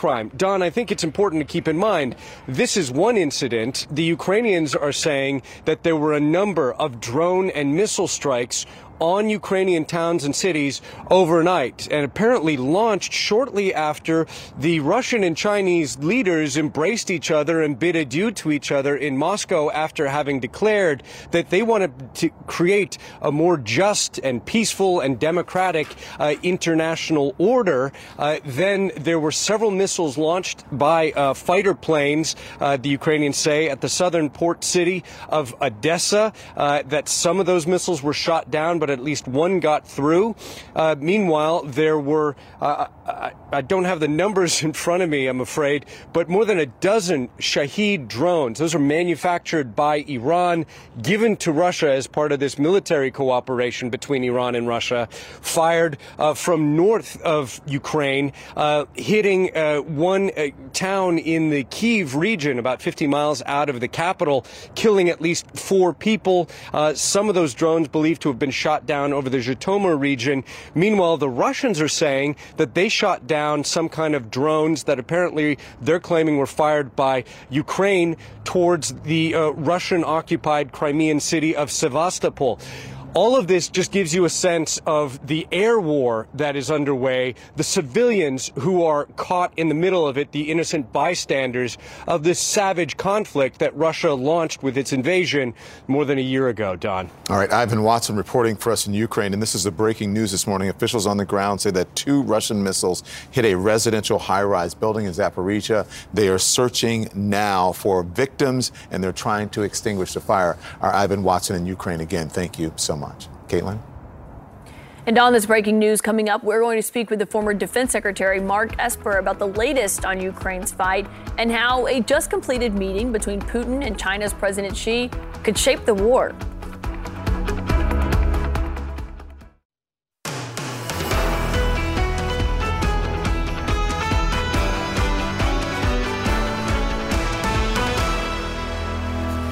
It is a Wednesday, so we're halfway through. It's a Wednesday. It's a Wednesday. It's a busy Wednesday. It's a Wednesday, and there's a lot going on. We're going to explain lots of stories. Hello, everyone. Welcome in. Welcome back. Thank you. Poppy's I'm glad to be out. back. I'm healed thanks to antibiotics. Yeah, Poppy's kid gave her a little Blame bug, the kids. But we move on. Right. We truck on. So we're going to talk about Donald Trump's legal problems mounting. We're now learning that a judge is convinced that he may have used his own attorney to break the law when federal agents were trying to recover classified documents from Mar-a-Lago. And all this is coming as Trump is preparing for what could be an indictment in the Stormy Daniels hush money case here in New York. Now Trump's lawyer in that case, one you've seen on television recently, is also under scrutiny for emails exchanged with the adult film actress. And the Federal Reserve is getting ready to announce a crucial decision today. Will it keep hiking interest rates to fight inflation in the middle of a banking crisis? But here is where we begin. It is a lot. Big developments in two different investigations of the former president. I'm talking about former President Donald Trump. First, we're learning that there's evidence of a potential crime in the special counsel's probe of classified documents at Mar-a-Lago. Sources are saying that a federal judge is convinced that Trump may have used his own attorney to break the law when federal agents were trying to retrieve top-secret files stored at his private club in Florida. That attorney may need to testify again and face questions that he previously refused to answer by claiming attorney-client privilege. Senator Caitlin Collins is going to break down the reporting in just a moment, so stand by for that. But here in New York, the grand jury in the Stormy Daniels hush money case set to reconvene today. We are waiting to see if they make a decision to indict the former president. We have exclusive reporting, C N N reporting, that Trump's lawyer is coming under new scrutiny for emails that he exchanged with Stormy Daniels years ago. Straight now to the big news in the Trump classified documents case, the D O J responding at six a.m. Caitlin Collins, what are you learning? Yes, important to note, this is the classified documents case, given we are talking about so many different investigations right now, including what's happening with Stormy Daniels here in New York. This is focused on classified documents. And while you were sleeping overnight, there were a flurry of deadlines for both Trump's legal team and the Justice Department when it came to this effort by the Justice Department to get one of Trump's defense attorneys, Evan Corcoran, to testify, piercing that shield of attorney-client privilege, basically not being able to cite it when he is asked questions by those attorneys. Now, this is all up to a D C Circuit Court, but at midnight, Trump's attorneys had to essentially make their case for why they believe that Evan Corcoran should not have to go and testify without attorney-client privilege, why it does not meet that threshold. The Justice Department also had their own deadline at six a.m. for prosecutors. Both of those deadlines were made overnight. And now this is all in the hands of the D C Circuit Court, this three panel of judges who are going to be making this decision. And the reason this is so critical here, and it could be so, uh, could have such implications for where this case goes next, is basically what we are seeing is that a judge has ruled that she does believe prosecutors met the threshold for the crime fraud exception. But what we've learned that's new here is they believe that it is Trump who potentially committed that crime. There had been some gray area whether or not it was Corcoran that they were going after or Trump himself. Now it is clear that they are referencing Trump here. The judge has ruled that prosecutors met that burden. The Justice Department, according to that judge, has the evidence to back up that decision. Some of that could be the surveillance tapes from Mar-a-Lago. We know that is something that prosecutors subpoenaed. They got those surveillance tapes regarding those areas where the classified documents at Mar-a-Lago were being kept. So that is why that is so critical here. And so what it means and what we could see next is that Evan Corcoran, this defense attorney, may have to go testify again. He's already done so previously for about four hours. But this time he would not be able to cite attorney-client privilege when being asked questions, which we know from our reporting he did the last time he testified. So they are still seeking this testimony. They also want uh, this. It could be critical to the probe when it comes to obstruction. We don't know if this goes forward what Evan Corcoran would have to say. What we do know is that he was ordered to turn over some of his own notes and audio recordings of notes that he made to prosecutor or to the judge here. So that could be significant as well. But what we don't know is what we're waiting for, this decision by the D C Circuit Court, which we could learn potentially as soon as today. Yeah. And that is, we're talking about in this case specifically, this is a classified documents case. But remember, we have what's happening in Georgia and also what is happening here in New York. And that's where we turn, right? Yes, that is where we turn to new C N N exclusive reporting on the hush money case right here in Manhattan. We have learned that emails between Stormy Daniels and one of Trump's current lawyers have been turned over to the district attorney, Alvin Bragg, and his team. The communications are from twenty eighteen. That is when Daniels was looking for an attorney to represent her. Daniels' lawyer now claims that she disclosed confidential, confidential information to Joe Tacopina, who would become and is now one of Trump's lawyers. Tacopina denies that there's any conflict of interest or that any confidential information was shared from Stormy Daniels with him or his office. He says neither He neither met nor spoke with Daniels directly. But listen to this, okay? He did an interview with Don on this network back in two thousand eighteen. They were talking about this, and here is what Tacopina said. I can't really talk about my impressions or any conversations we had because there is an attorney-client privilege that attached even to a consultation. Kristen Holmes broke this new development overnight. She joins us from West Palm Beach, Florida, near Mar-a-Lago. Chris, can you just explain for people, sort of big picture, why this matters? Yeah, so right now what we're waiting for to see what a judge decides, because that's the ultimate conclusion here. Does a judge decide that these communications merit some kind of attorney-client privilege and conflict of interest that would limit uh, Joe Tacopina from being able to actually represent Trump or even disqualify him from doing so? And when you ask about what is the importance here, it's about that confidential information. We know that Stormy Daniels was looking for an attorney. Did she give Tacopina and his law firm confidential information in this case that would, one, give them a leg up in this case, but two, could actually impact Daniels herself? Let's say this goes to trial.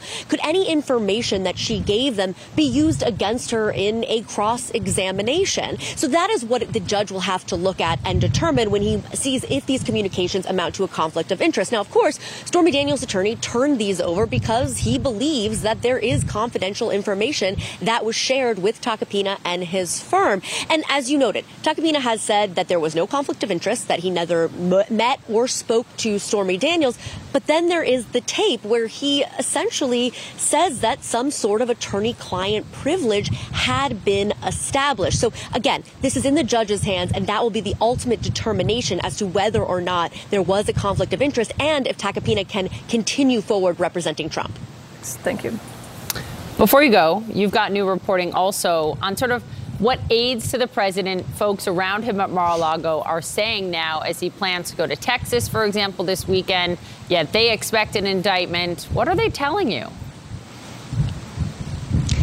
Yeah, you know, Trump has been behind closed doors really running the full spectrum of reaction to this potential indictment. There are times when he has complained it is unfair. There are times he has celebrated it, saying that it's going to help him politically. And there are times where he has just ignored it altogether. And his aides say that part of this, they believe, is compartmentalization, but also the fact that he has resigned himself to the fact that he is going to likely be indicted. And what they're gearing up for is preparing this new normal. How exactly are they going to run a campaign under this indictment? And they're not operating with a lot of information, as all of us are, in terms of timing and what that would look like. I had one aide talking to me about that trip to Texas in particular, saying, okay, so if the indictment comes down on a Friday, Saturday we just go to Texas? You know, there's a lot of unknowns here. This would be an unprecedented move, having a twenty twenty-four presidential candidate and former U S president being indicted.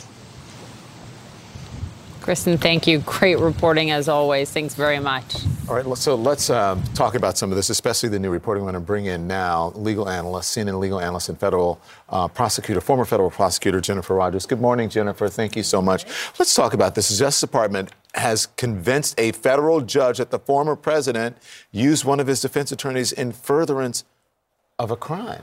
That's yeah, huge. Yeah, that's a big deal. I mean, the, the crime it's directly in furtherance of is obstruction of justice, of course, which is part of what Jack Smith and his folks are investigating. But these communications will also likely give them information about the underlying crime of the, the classified documents. So this is really blockbuster stuff. It's currently with the circuit, but if it gets turned over to the prosecution team and they get to speak further to Evan Corcoran, it could be a big break for them. What are the Trump team um, chances on appeal here to the D C Circuit? Well, so what Judge Howell ruled is that they made a prima facie case of, yeah. of you know, breaching the attorney-client privilege. And it's hard to know um, without knowing what the communications are. Right. You know, it has to be relatively clear that that's what's going on. But, you know, Judge Howell's a very good judge. Yeah. I don't have any reason to believe she got it wrong. And this, this D C Circuit is unlikely to, to overturn it, assuming she, she got it right. Yeah. So what's at stake here is whether or not he has to go testify and not be able to cite attorney-client privilege for not answering questions.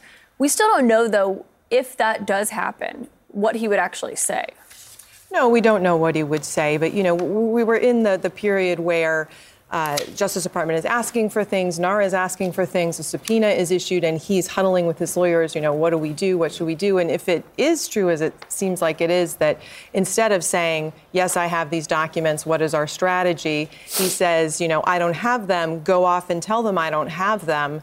You know, that's a pretty clear indication of commission of crime, and he's going to have to tell uh He's going to have to talk about that when he testifies. So that's why it's so critical. I mean, that could prove the obstruction case and, again, help on the, the underlying case as well.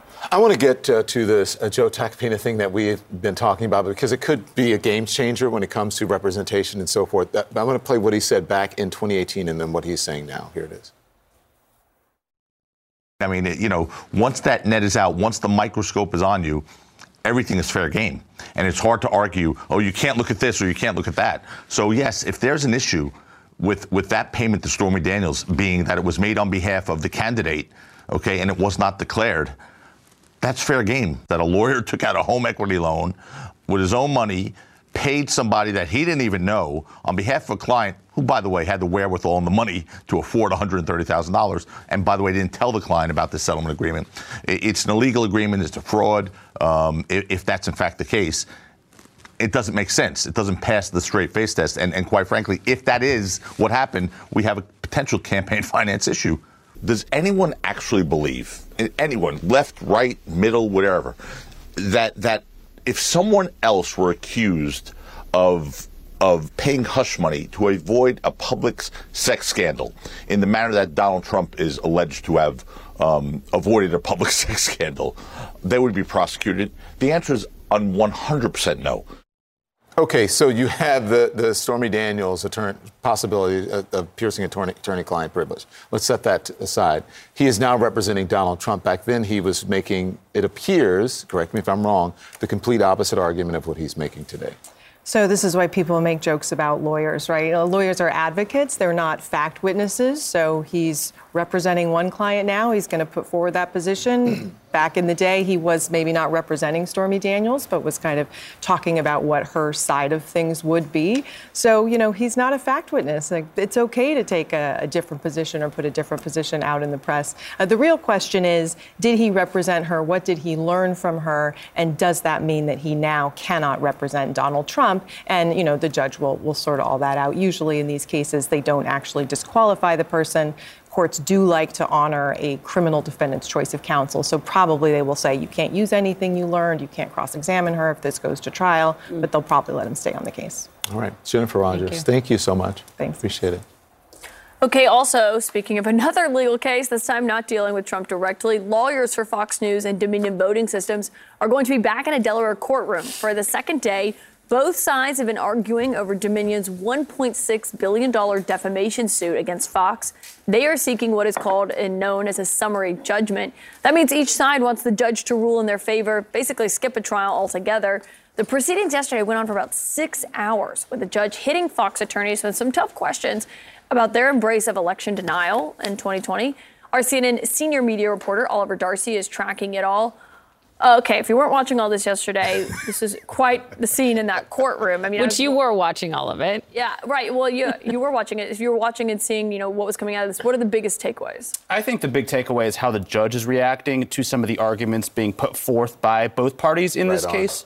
Because we knew the arguments that Fox was going to make. We knew the arguments that Dominion was going to make. They've made them in legal filings over the past several weeks and several months. What we didn't really have an idea of is how they were going to hold up in court when the judge is looking at them and asking questions. And what we saw yesterday was the judge was quite critical at times of Fox's arguments. At one point, he even said, you know, I think the argument you're making is, it feels intellectually dishonest. Mm-hmm. And so I think that is, is really interesting as we take a look at this case. And as this judge is being asked to rule in favor by, you know, Fox is saying you should declare us the winner. Dominion is saying you should declare us the winner. This might give us some window into his thinking as he's being uh, asked by both parties uh, to just avert a trial and, and declare an outright winner. We should say what some of what the judge said. This is just one quote, but there were some others that were scathing, and even the questions about, well, wait a minute, it doesn't seem like you're operating um, in good faith here. But he said it could have been a bigger story that a president who lost an election was making all these unsubstantiated false allegations. So what is he doing here to the the Fox lawyers? Well, it's certainly not good for the Fox lawyers, right? I mean, the Fox lawyers are not necessarily, or yesterday, on the friendliest turf. Now, that's not to say that some of their arguments won't hold up. I mean, it's not un, uh, you know, unheard of for a judge to question both sides so he really can kind of interrogate the legal theories uh, in court. But it's it's not great news for Fox as they're trying to advance these arguments. And I think the judge is kind of like all of us, like, wait a second. It was a much bigger story that Trump was lying in the aftermath of the election. Not necessarily. Uh, it, it's strange then to to embrace those lies versus calling them out if you're a news organization. Yeah, that doesn't fit the narrative, though. Right. We'll see what happens on day two. Oliver, thank you so much. Thank you. Thanks, Oliver. All right, we also have more this morning on our breaking news. A residential building in Zaporizhzhia was hit by a missile. It's killed at least one person. We know that dozens more have been hospitalized, including children. Also this morning, could Manhattan District Attorney Alvin Bragg hold back and not charge former President Trump? Our next guest thinks that is the case. Dan Jones is here. Dan, why are you always starting stuff, man? More C N N This Morning to come after the break.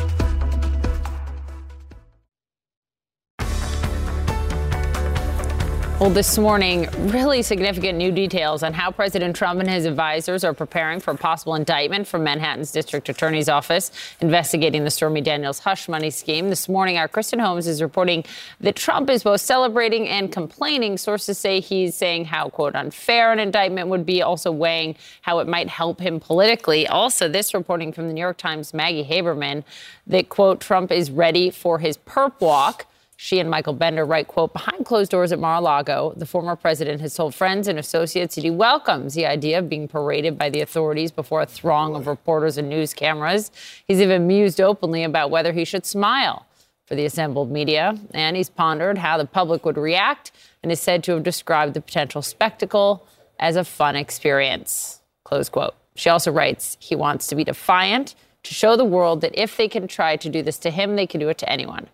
Our next guest, not so sure an indictment is going to happen very soon. He thinks the Manhattan District Attorney Alvin Bragg could hold back on charging Trump. Let's talk about that and a whole lot more. Here with us, C N N political commentator and former special advisor to President Obama, Dan Jones. Good morning. Why are you stirring up a hornet's nest?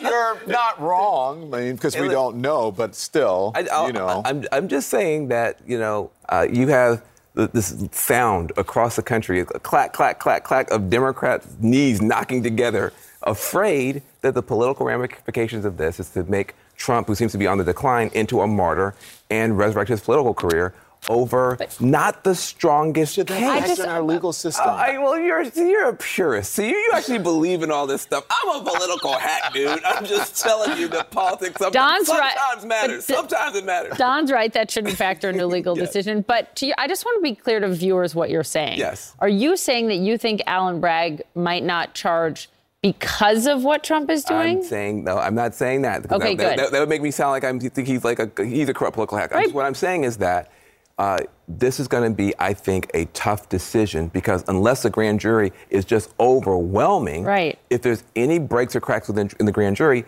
You add to that just a psychological reality that a lot of Democrats think, would you let Georgia go first? Could you put, get Trump in trouble for the coup? Do we have to start with porn star payouts? That's just a political reality. And he is, at the end of the day, trying to figure out the right thing to do. And he has, and, and he has not, as best we can tell, made the decision. But we don't know yet. We, we don't, don't know. know. We don't know. There's we're, going we're, to be a decision. We don't know. Everyone wants to know, yes. But the reporting does indicate that it's coming. I mean, Trump yeah. is preparing for it like yeah. it's happening. And and they're even thinking through, Maggie's reporting is right, obviously, that uh, they are thinking through what that would look like, that mm-hmm. walk, you know, past the reporters once someone has been mm-hmm. indicted, and how they could use that, to your point, mm-hmm.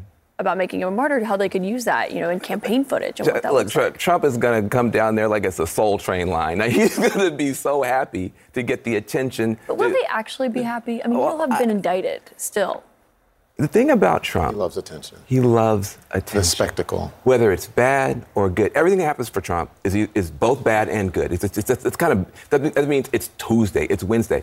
Whatever he does, some people hate it, some people love it. But he's going to be the center of the world attention. Whatever he says that day, seven billion people will hear it, and he will turn it to his advantage, as he always does. Can I push back on that just a yes. little bit in another lens of how to view this? I, I do think, obviously, all that's right. I covered Trump when he was president. The other part of this, though, is that it's about Stormy Daniels. And that is one of the most politically or personally sensitive yeah. things for Trump, especially with the First Lady, former First Lady Melania Trump.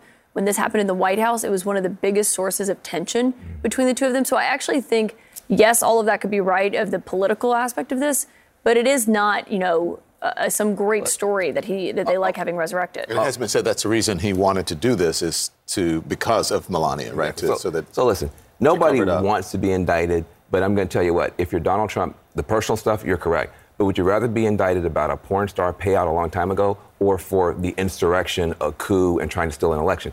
Look, if, if you have Republicans watching and they think there's some sophisticated conspiracy by progressives to take over, you can relax now because if this this is not well coordinated. A well coordinated progressive conspiracy would not start with the with the porn star; it would start with a coup.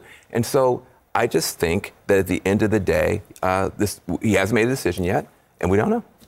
Could we, just before you go, yes. talk about uh, Ron DeSantis and this new interview that he gave to Piers Morgan? I just want people to see a clip of it quick. Yeah, good, good.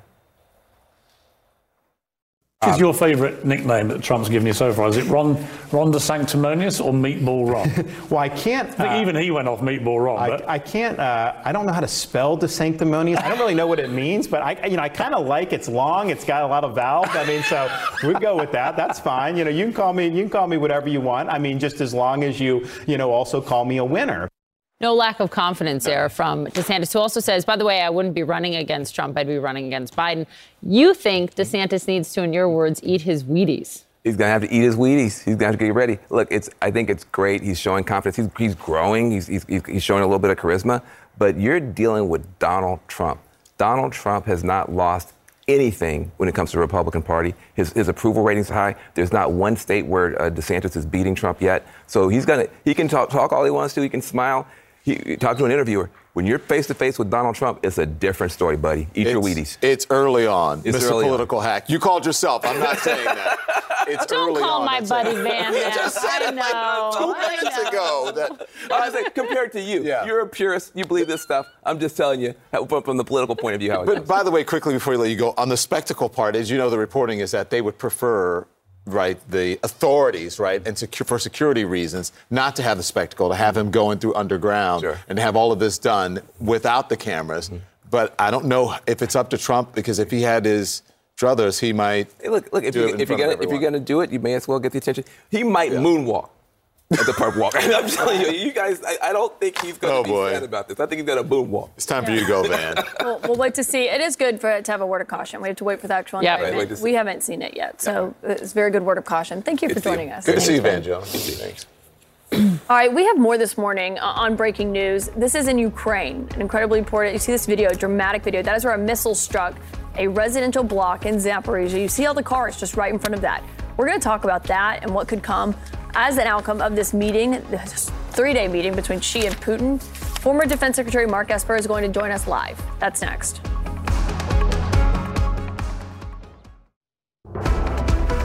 We're following breaking news this morning out of Ukraine. You see the map there. This is search and rescue operations are underway here in Zaporizhzhia after two Russian missiles hit a residential building, the one that you see here. This is a high rise. That is according to Ukrainian officials. And the mayor says one person has been killed, dozens more injured, including children. The video shows the immediate aftermath from the inside after that missile hit.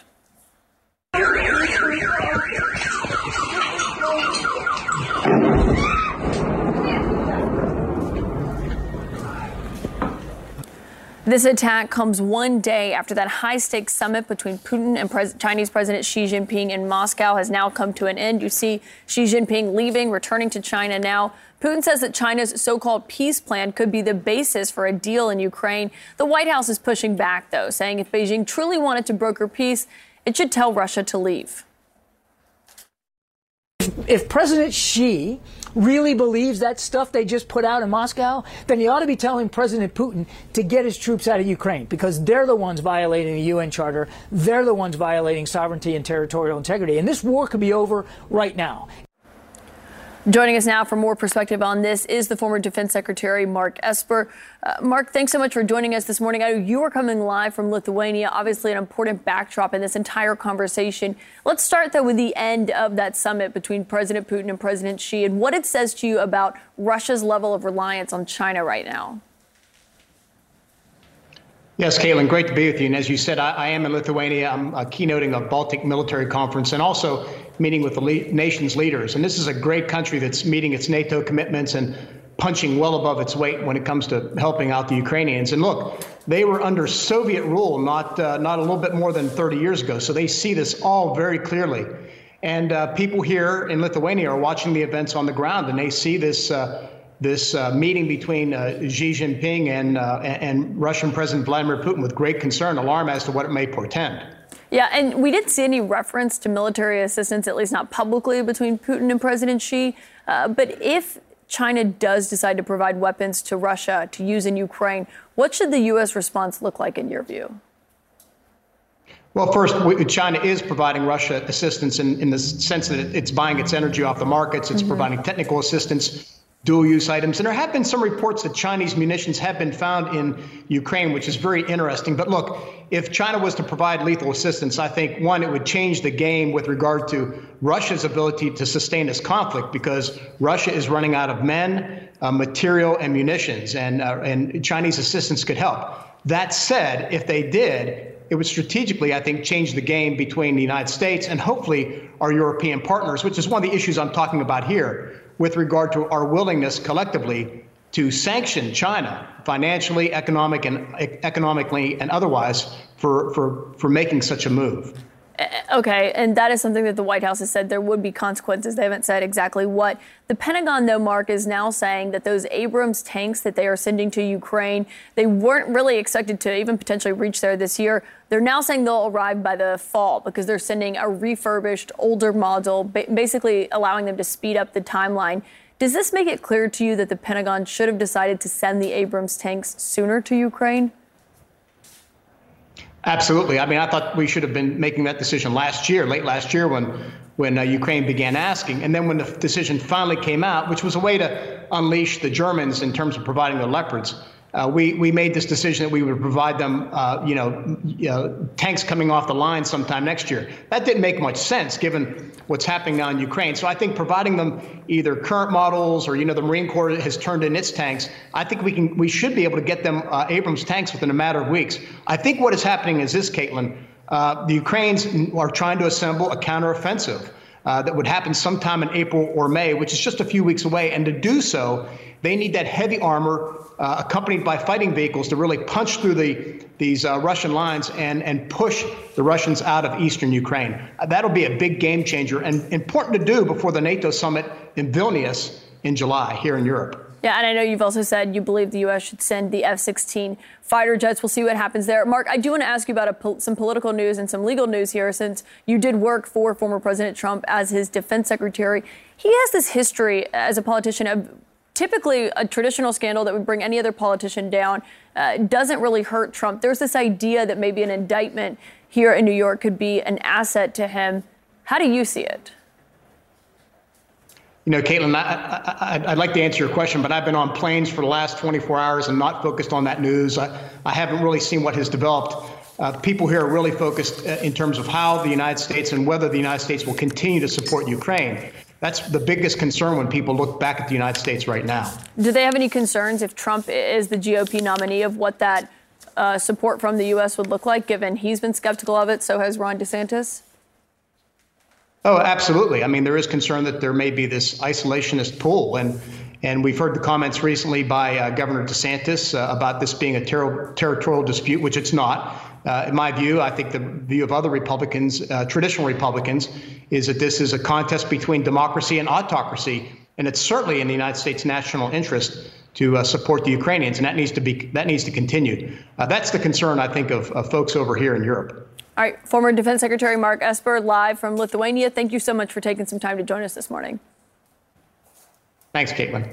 Also happening today, the Federal Reserve is set to announce its decision on interest rates as the country continues to grapple with sky-high inflation. Rising prices have pushed many consumers to abandon premium goods in exchange for cheaper alternatives in everything from groceries to clothing to personal care products. So for more on this, let's bring in our C N N reporter Matt Egan. Matt, hello to you. What is this shift away from premium products? What does it actually look like?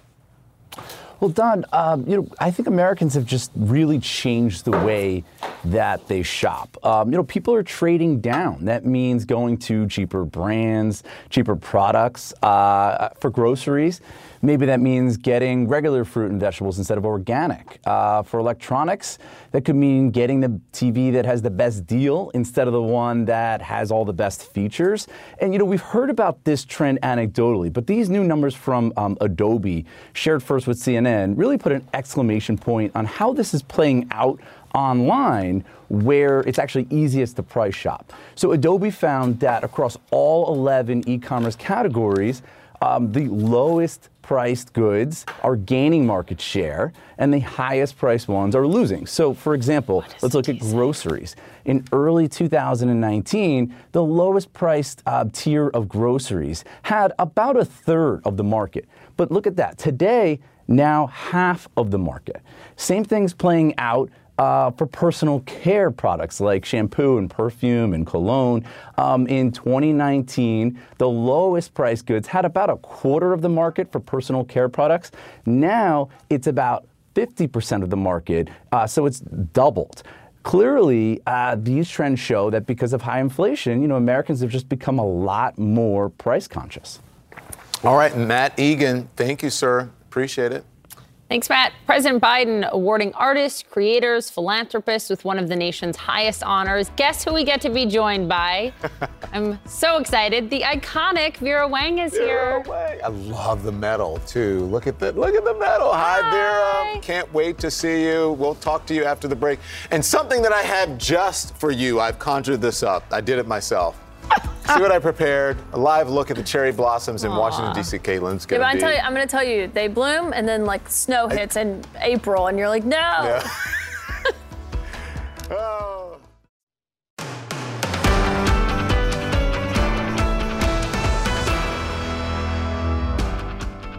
Every time I open the closet, I see her when I got introduced to Vera.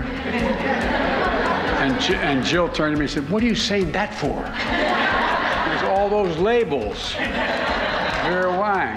I guess I could have said it a little better. When I open the closet, I see you all the time. But anyway. Oh, what a moment. President Biden honoring fashion designer and icon Vera Wang with the twenty twenty-one National Medal of the Arts. It's one of the nation's highest honors. She uh, joined a, a select group of creators, advocates, and writers to receive this award, including Bruce Springsteen, Julia Louis-Dreyfus, and Gladys Knight. I mean, this was the first time since taking office that President Biden held this event due to covid nineteen, right, and the restrictions there. So joining us now, bum, ba, da, bum, fashion designer, recipient of the National Medal of Arts, all-around hero, my friend, Vera Wang, our friend. Vera, good morning to you. Congratulations. Thank you so much. I'm flying on air. Um, it's kind of surreal, I have to say, but Here it is, my Olympic gold. That's what I was going to say. It looks like an Olympic gold medal. But as you know, Poppy and I were talking, we were saying in the break as we were talking to you, Poppy said uh, that they're both important. But this is about a lifetime of yes. work, not just one huge win. This is about your body of work. Yes. Yes, a long body of work. Definitely. But I have to say that um, I was really moved. I mean, you never really think how you'll react. But when I walked into that room, um, it was really quite emotional for me, because also something I totally did not anticipate.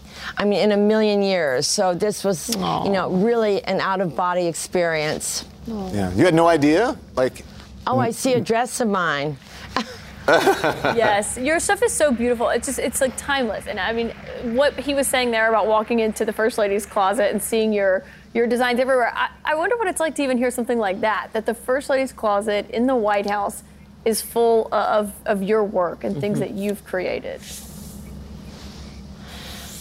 Well, I like to think, guys, Poppy, Caitlin, everyone else, Don, I have to say that um, it's such an honor to craft clothing, but to see it really worn and enjoyed and experienced by someone like the First Lady, I don't think it really gets better for any designer, tell mm-hmm. you the truth. Yeah. You know, I... I um, so, I mean... Go ahead. No, I just think that um, for something so unexpected, I was unbelievably moved. Yeah. So, you know, I'm just happy as can be today. We're playing. It's like celebratory. We're showing video of some of your dresses. I mean, truly are. It's unreal. So, uh, Un- yeah, I mean, I'll never forget the experience of walking into your boutique like ten years ago and getting to yes. try on your gowns. It's a once in a lifetime experience. Look, um, I love that you have said, if anyone had said I'd be the girl who didn't get married until she was forty and would build a business based on wedding gowns, I would have laughed. Look how much you have done since this moment in your life when you thought, and you've said, well, maybe it was too late. Guys, is forty that old? No! Everybody says that to me. God, you didn't get started till you were forty. And I'm thinking, well, I don't know if I could have done it at thirty-five. I was too crazy. I mean, I'm just saying, honestly, forty doesn't seem forty doesn't seem that old to me, particularly now. And I have to say that um, there's something about a certain maturity that comes, you know, that comes with age and experience. But I certainly had two major careers before, both at Vogue magazine, yeah, and then obviously um, as a as a design director for Ralph Lauren's company. So both of those things really helped me establish, you know, a resume, not only a resume, but such incredible education experience. So I don't know, is forty that old? No, but I let, guess it is. It's no, not, it's not. not. But let, absolutely not. Let me ask you uh, about. Um, we were just talking about, you know, people looking for cheaper products, but there's also luxury goods are are really soaring right now, aspirational. I think probably coming out of COVID is helping as well, that people want to be aspirational. Do you think that uh, it has changed now that, that, you know, considering what happened after COVID, that people are, you know, foregoing their dream wedding, um, weddings now? Are you seeing that, or are people still leaning into the big wedding dress, the expensive stuff? You know, I think, frankly, before the pandemic, um, there was a new trend that young couples wanted to not spend quite as much on the sartorial, the clothing part of the wedding. It's more interest in travel and experience. But I think since the pandemic and everyone was locked up, there's been this wedding resurgence. It's been really kind of insane. And I think the desire to celebrate with people you love and, you know, just really experience the full wedding moment has really um, galvanized and changed pretty much our business for now. I have to be honest, I did thirty-eight personal V I P weddings myself last year, and wow. Wow. that's even a record for me. Wow. Yeah. Yeah. Wow. Well, listen, you do beautiful so, stuff, but the best accessory, I think, today is that huge mm-hmm. medal hanging around your neck. I love it so much, I can't even tell you. I could never have expected this in a million years, so. Well, well deserved. And thank, thank you guys. Yeah, thank you, thank Vera. you for joining thank us. You. You're such we'll a gem. We'll see you soon in New York. Dinner, all four of us. Thank How you. How lovely is yes, she? Yes, absolutely. All four. All right. Oh, love I you. Love Bye. Bye. You too. Okay, moving on. When was the last time you played a C D? For our younger audience, have you ever seen a C D? Harry Enton or D V D is throwing things back with this morning's number. You still get the D V Ds from the Academy? The discs retail for under twenty dollars. The players cost from three hundred dollars to more than one thousand dollars. Most can be programmed to give the listener control over the order of selections. A portable version is on the way, as is a version for your car. Oh my gosh. A trip back in time to the dawning of a new technology that redefined how we listen to music and made us throw out our cassette tapes or keep them if you're done. Let's bring in C N N senior data reporter Harry Enton. He told me he still has eight tracks. Oh my God. I do have an eight-track make- player of an old car. But uh, Tim did tell me that you keep a lot of stuff. You I, yeah. A I'm drawer a full of, of phones. Nostalgia. Nostalgic. Um... I, I'm triggered because do you remember opening those darn things? You could you like rip your fingers off. You could never open the C Ds. Oh, yeah. The, the wrapping tape around the, it, right? Well, not even that. The things that they were secure at the counter, you're like, oh, you, I don't get it off. I, I know what you're talking about. The yes. anti-theft stuff. Yes. Tell us what you're talking thing. about. Yeah. What, what am I talking about? Okay.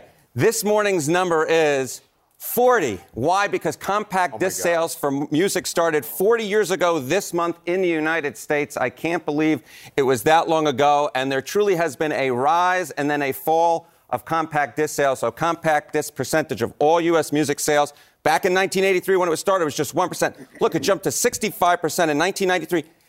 ninety-five percent in two thousand three. Dropped to thirty percent in twenty thirteen. three percent in twenty twenty-two. And look at where we are now. Streaming is the number one way. It's seventy-eight percent of all of the way that music was sold.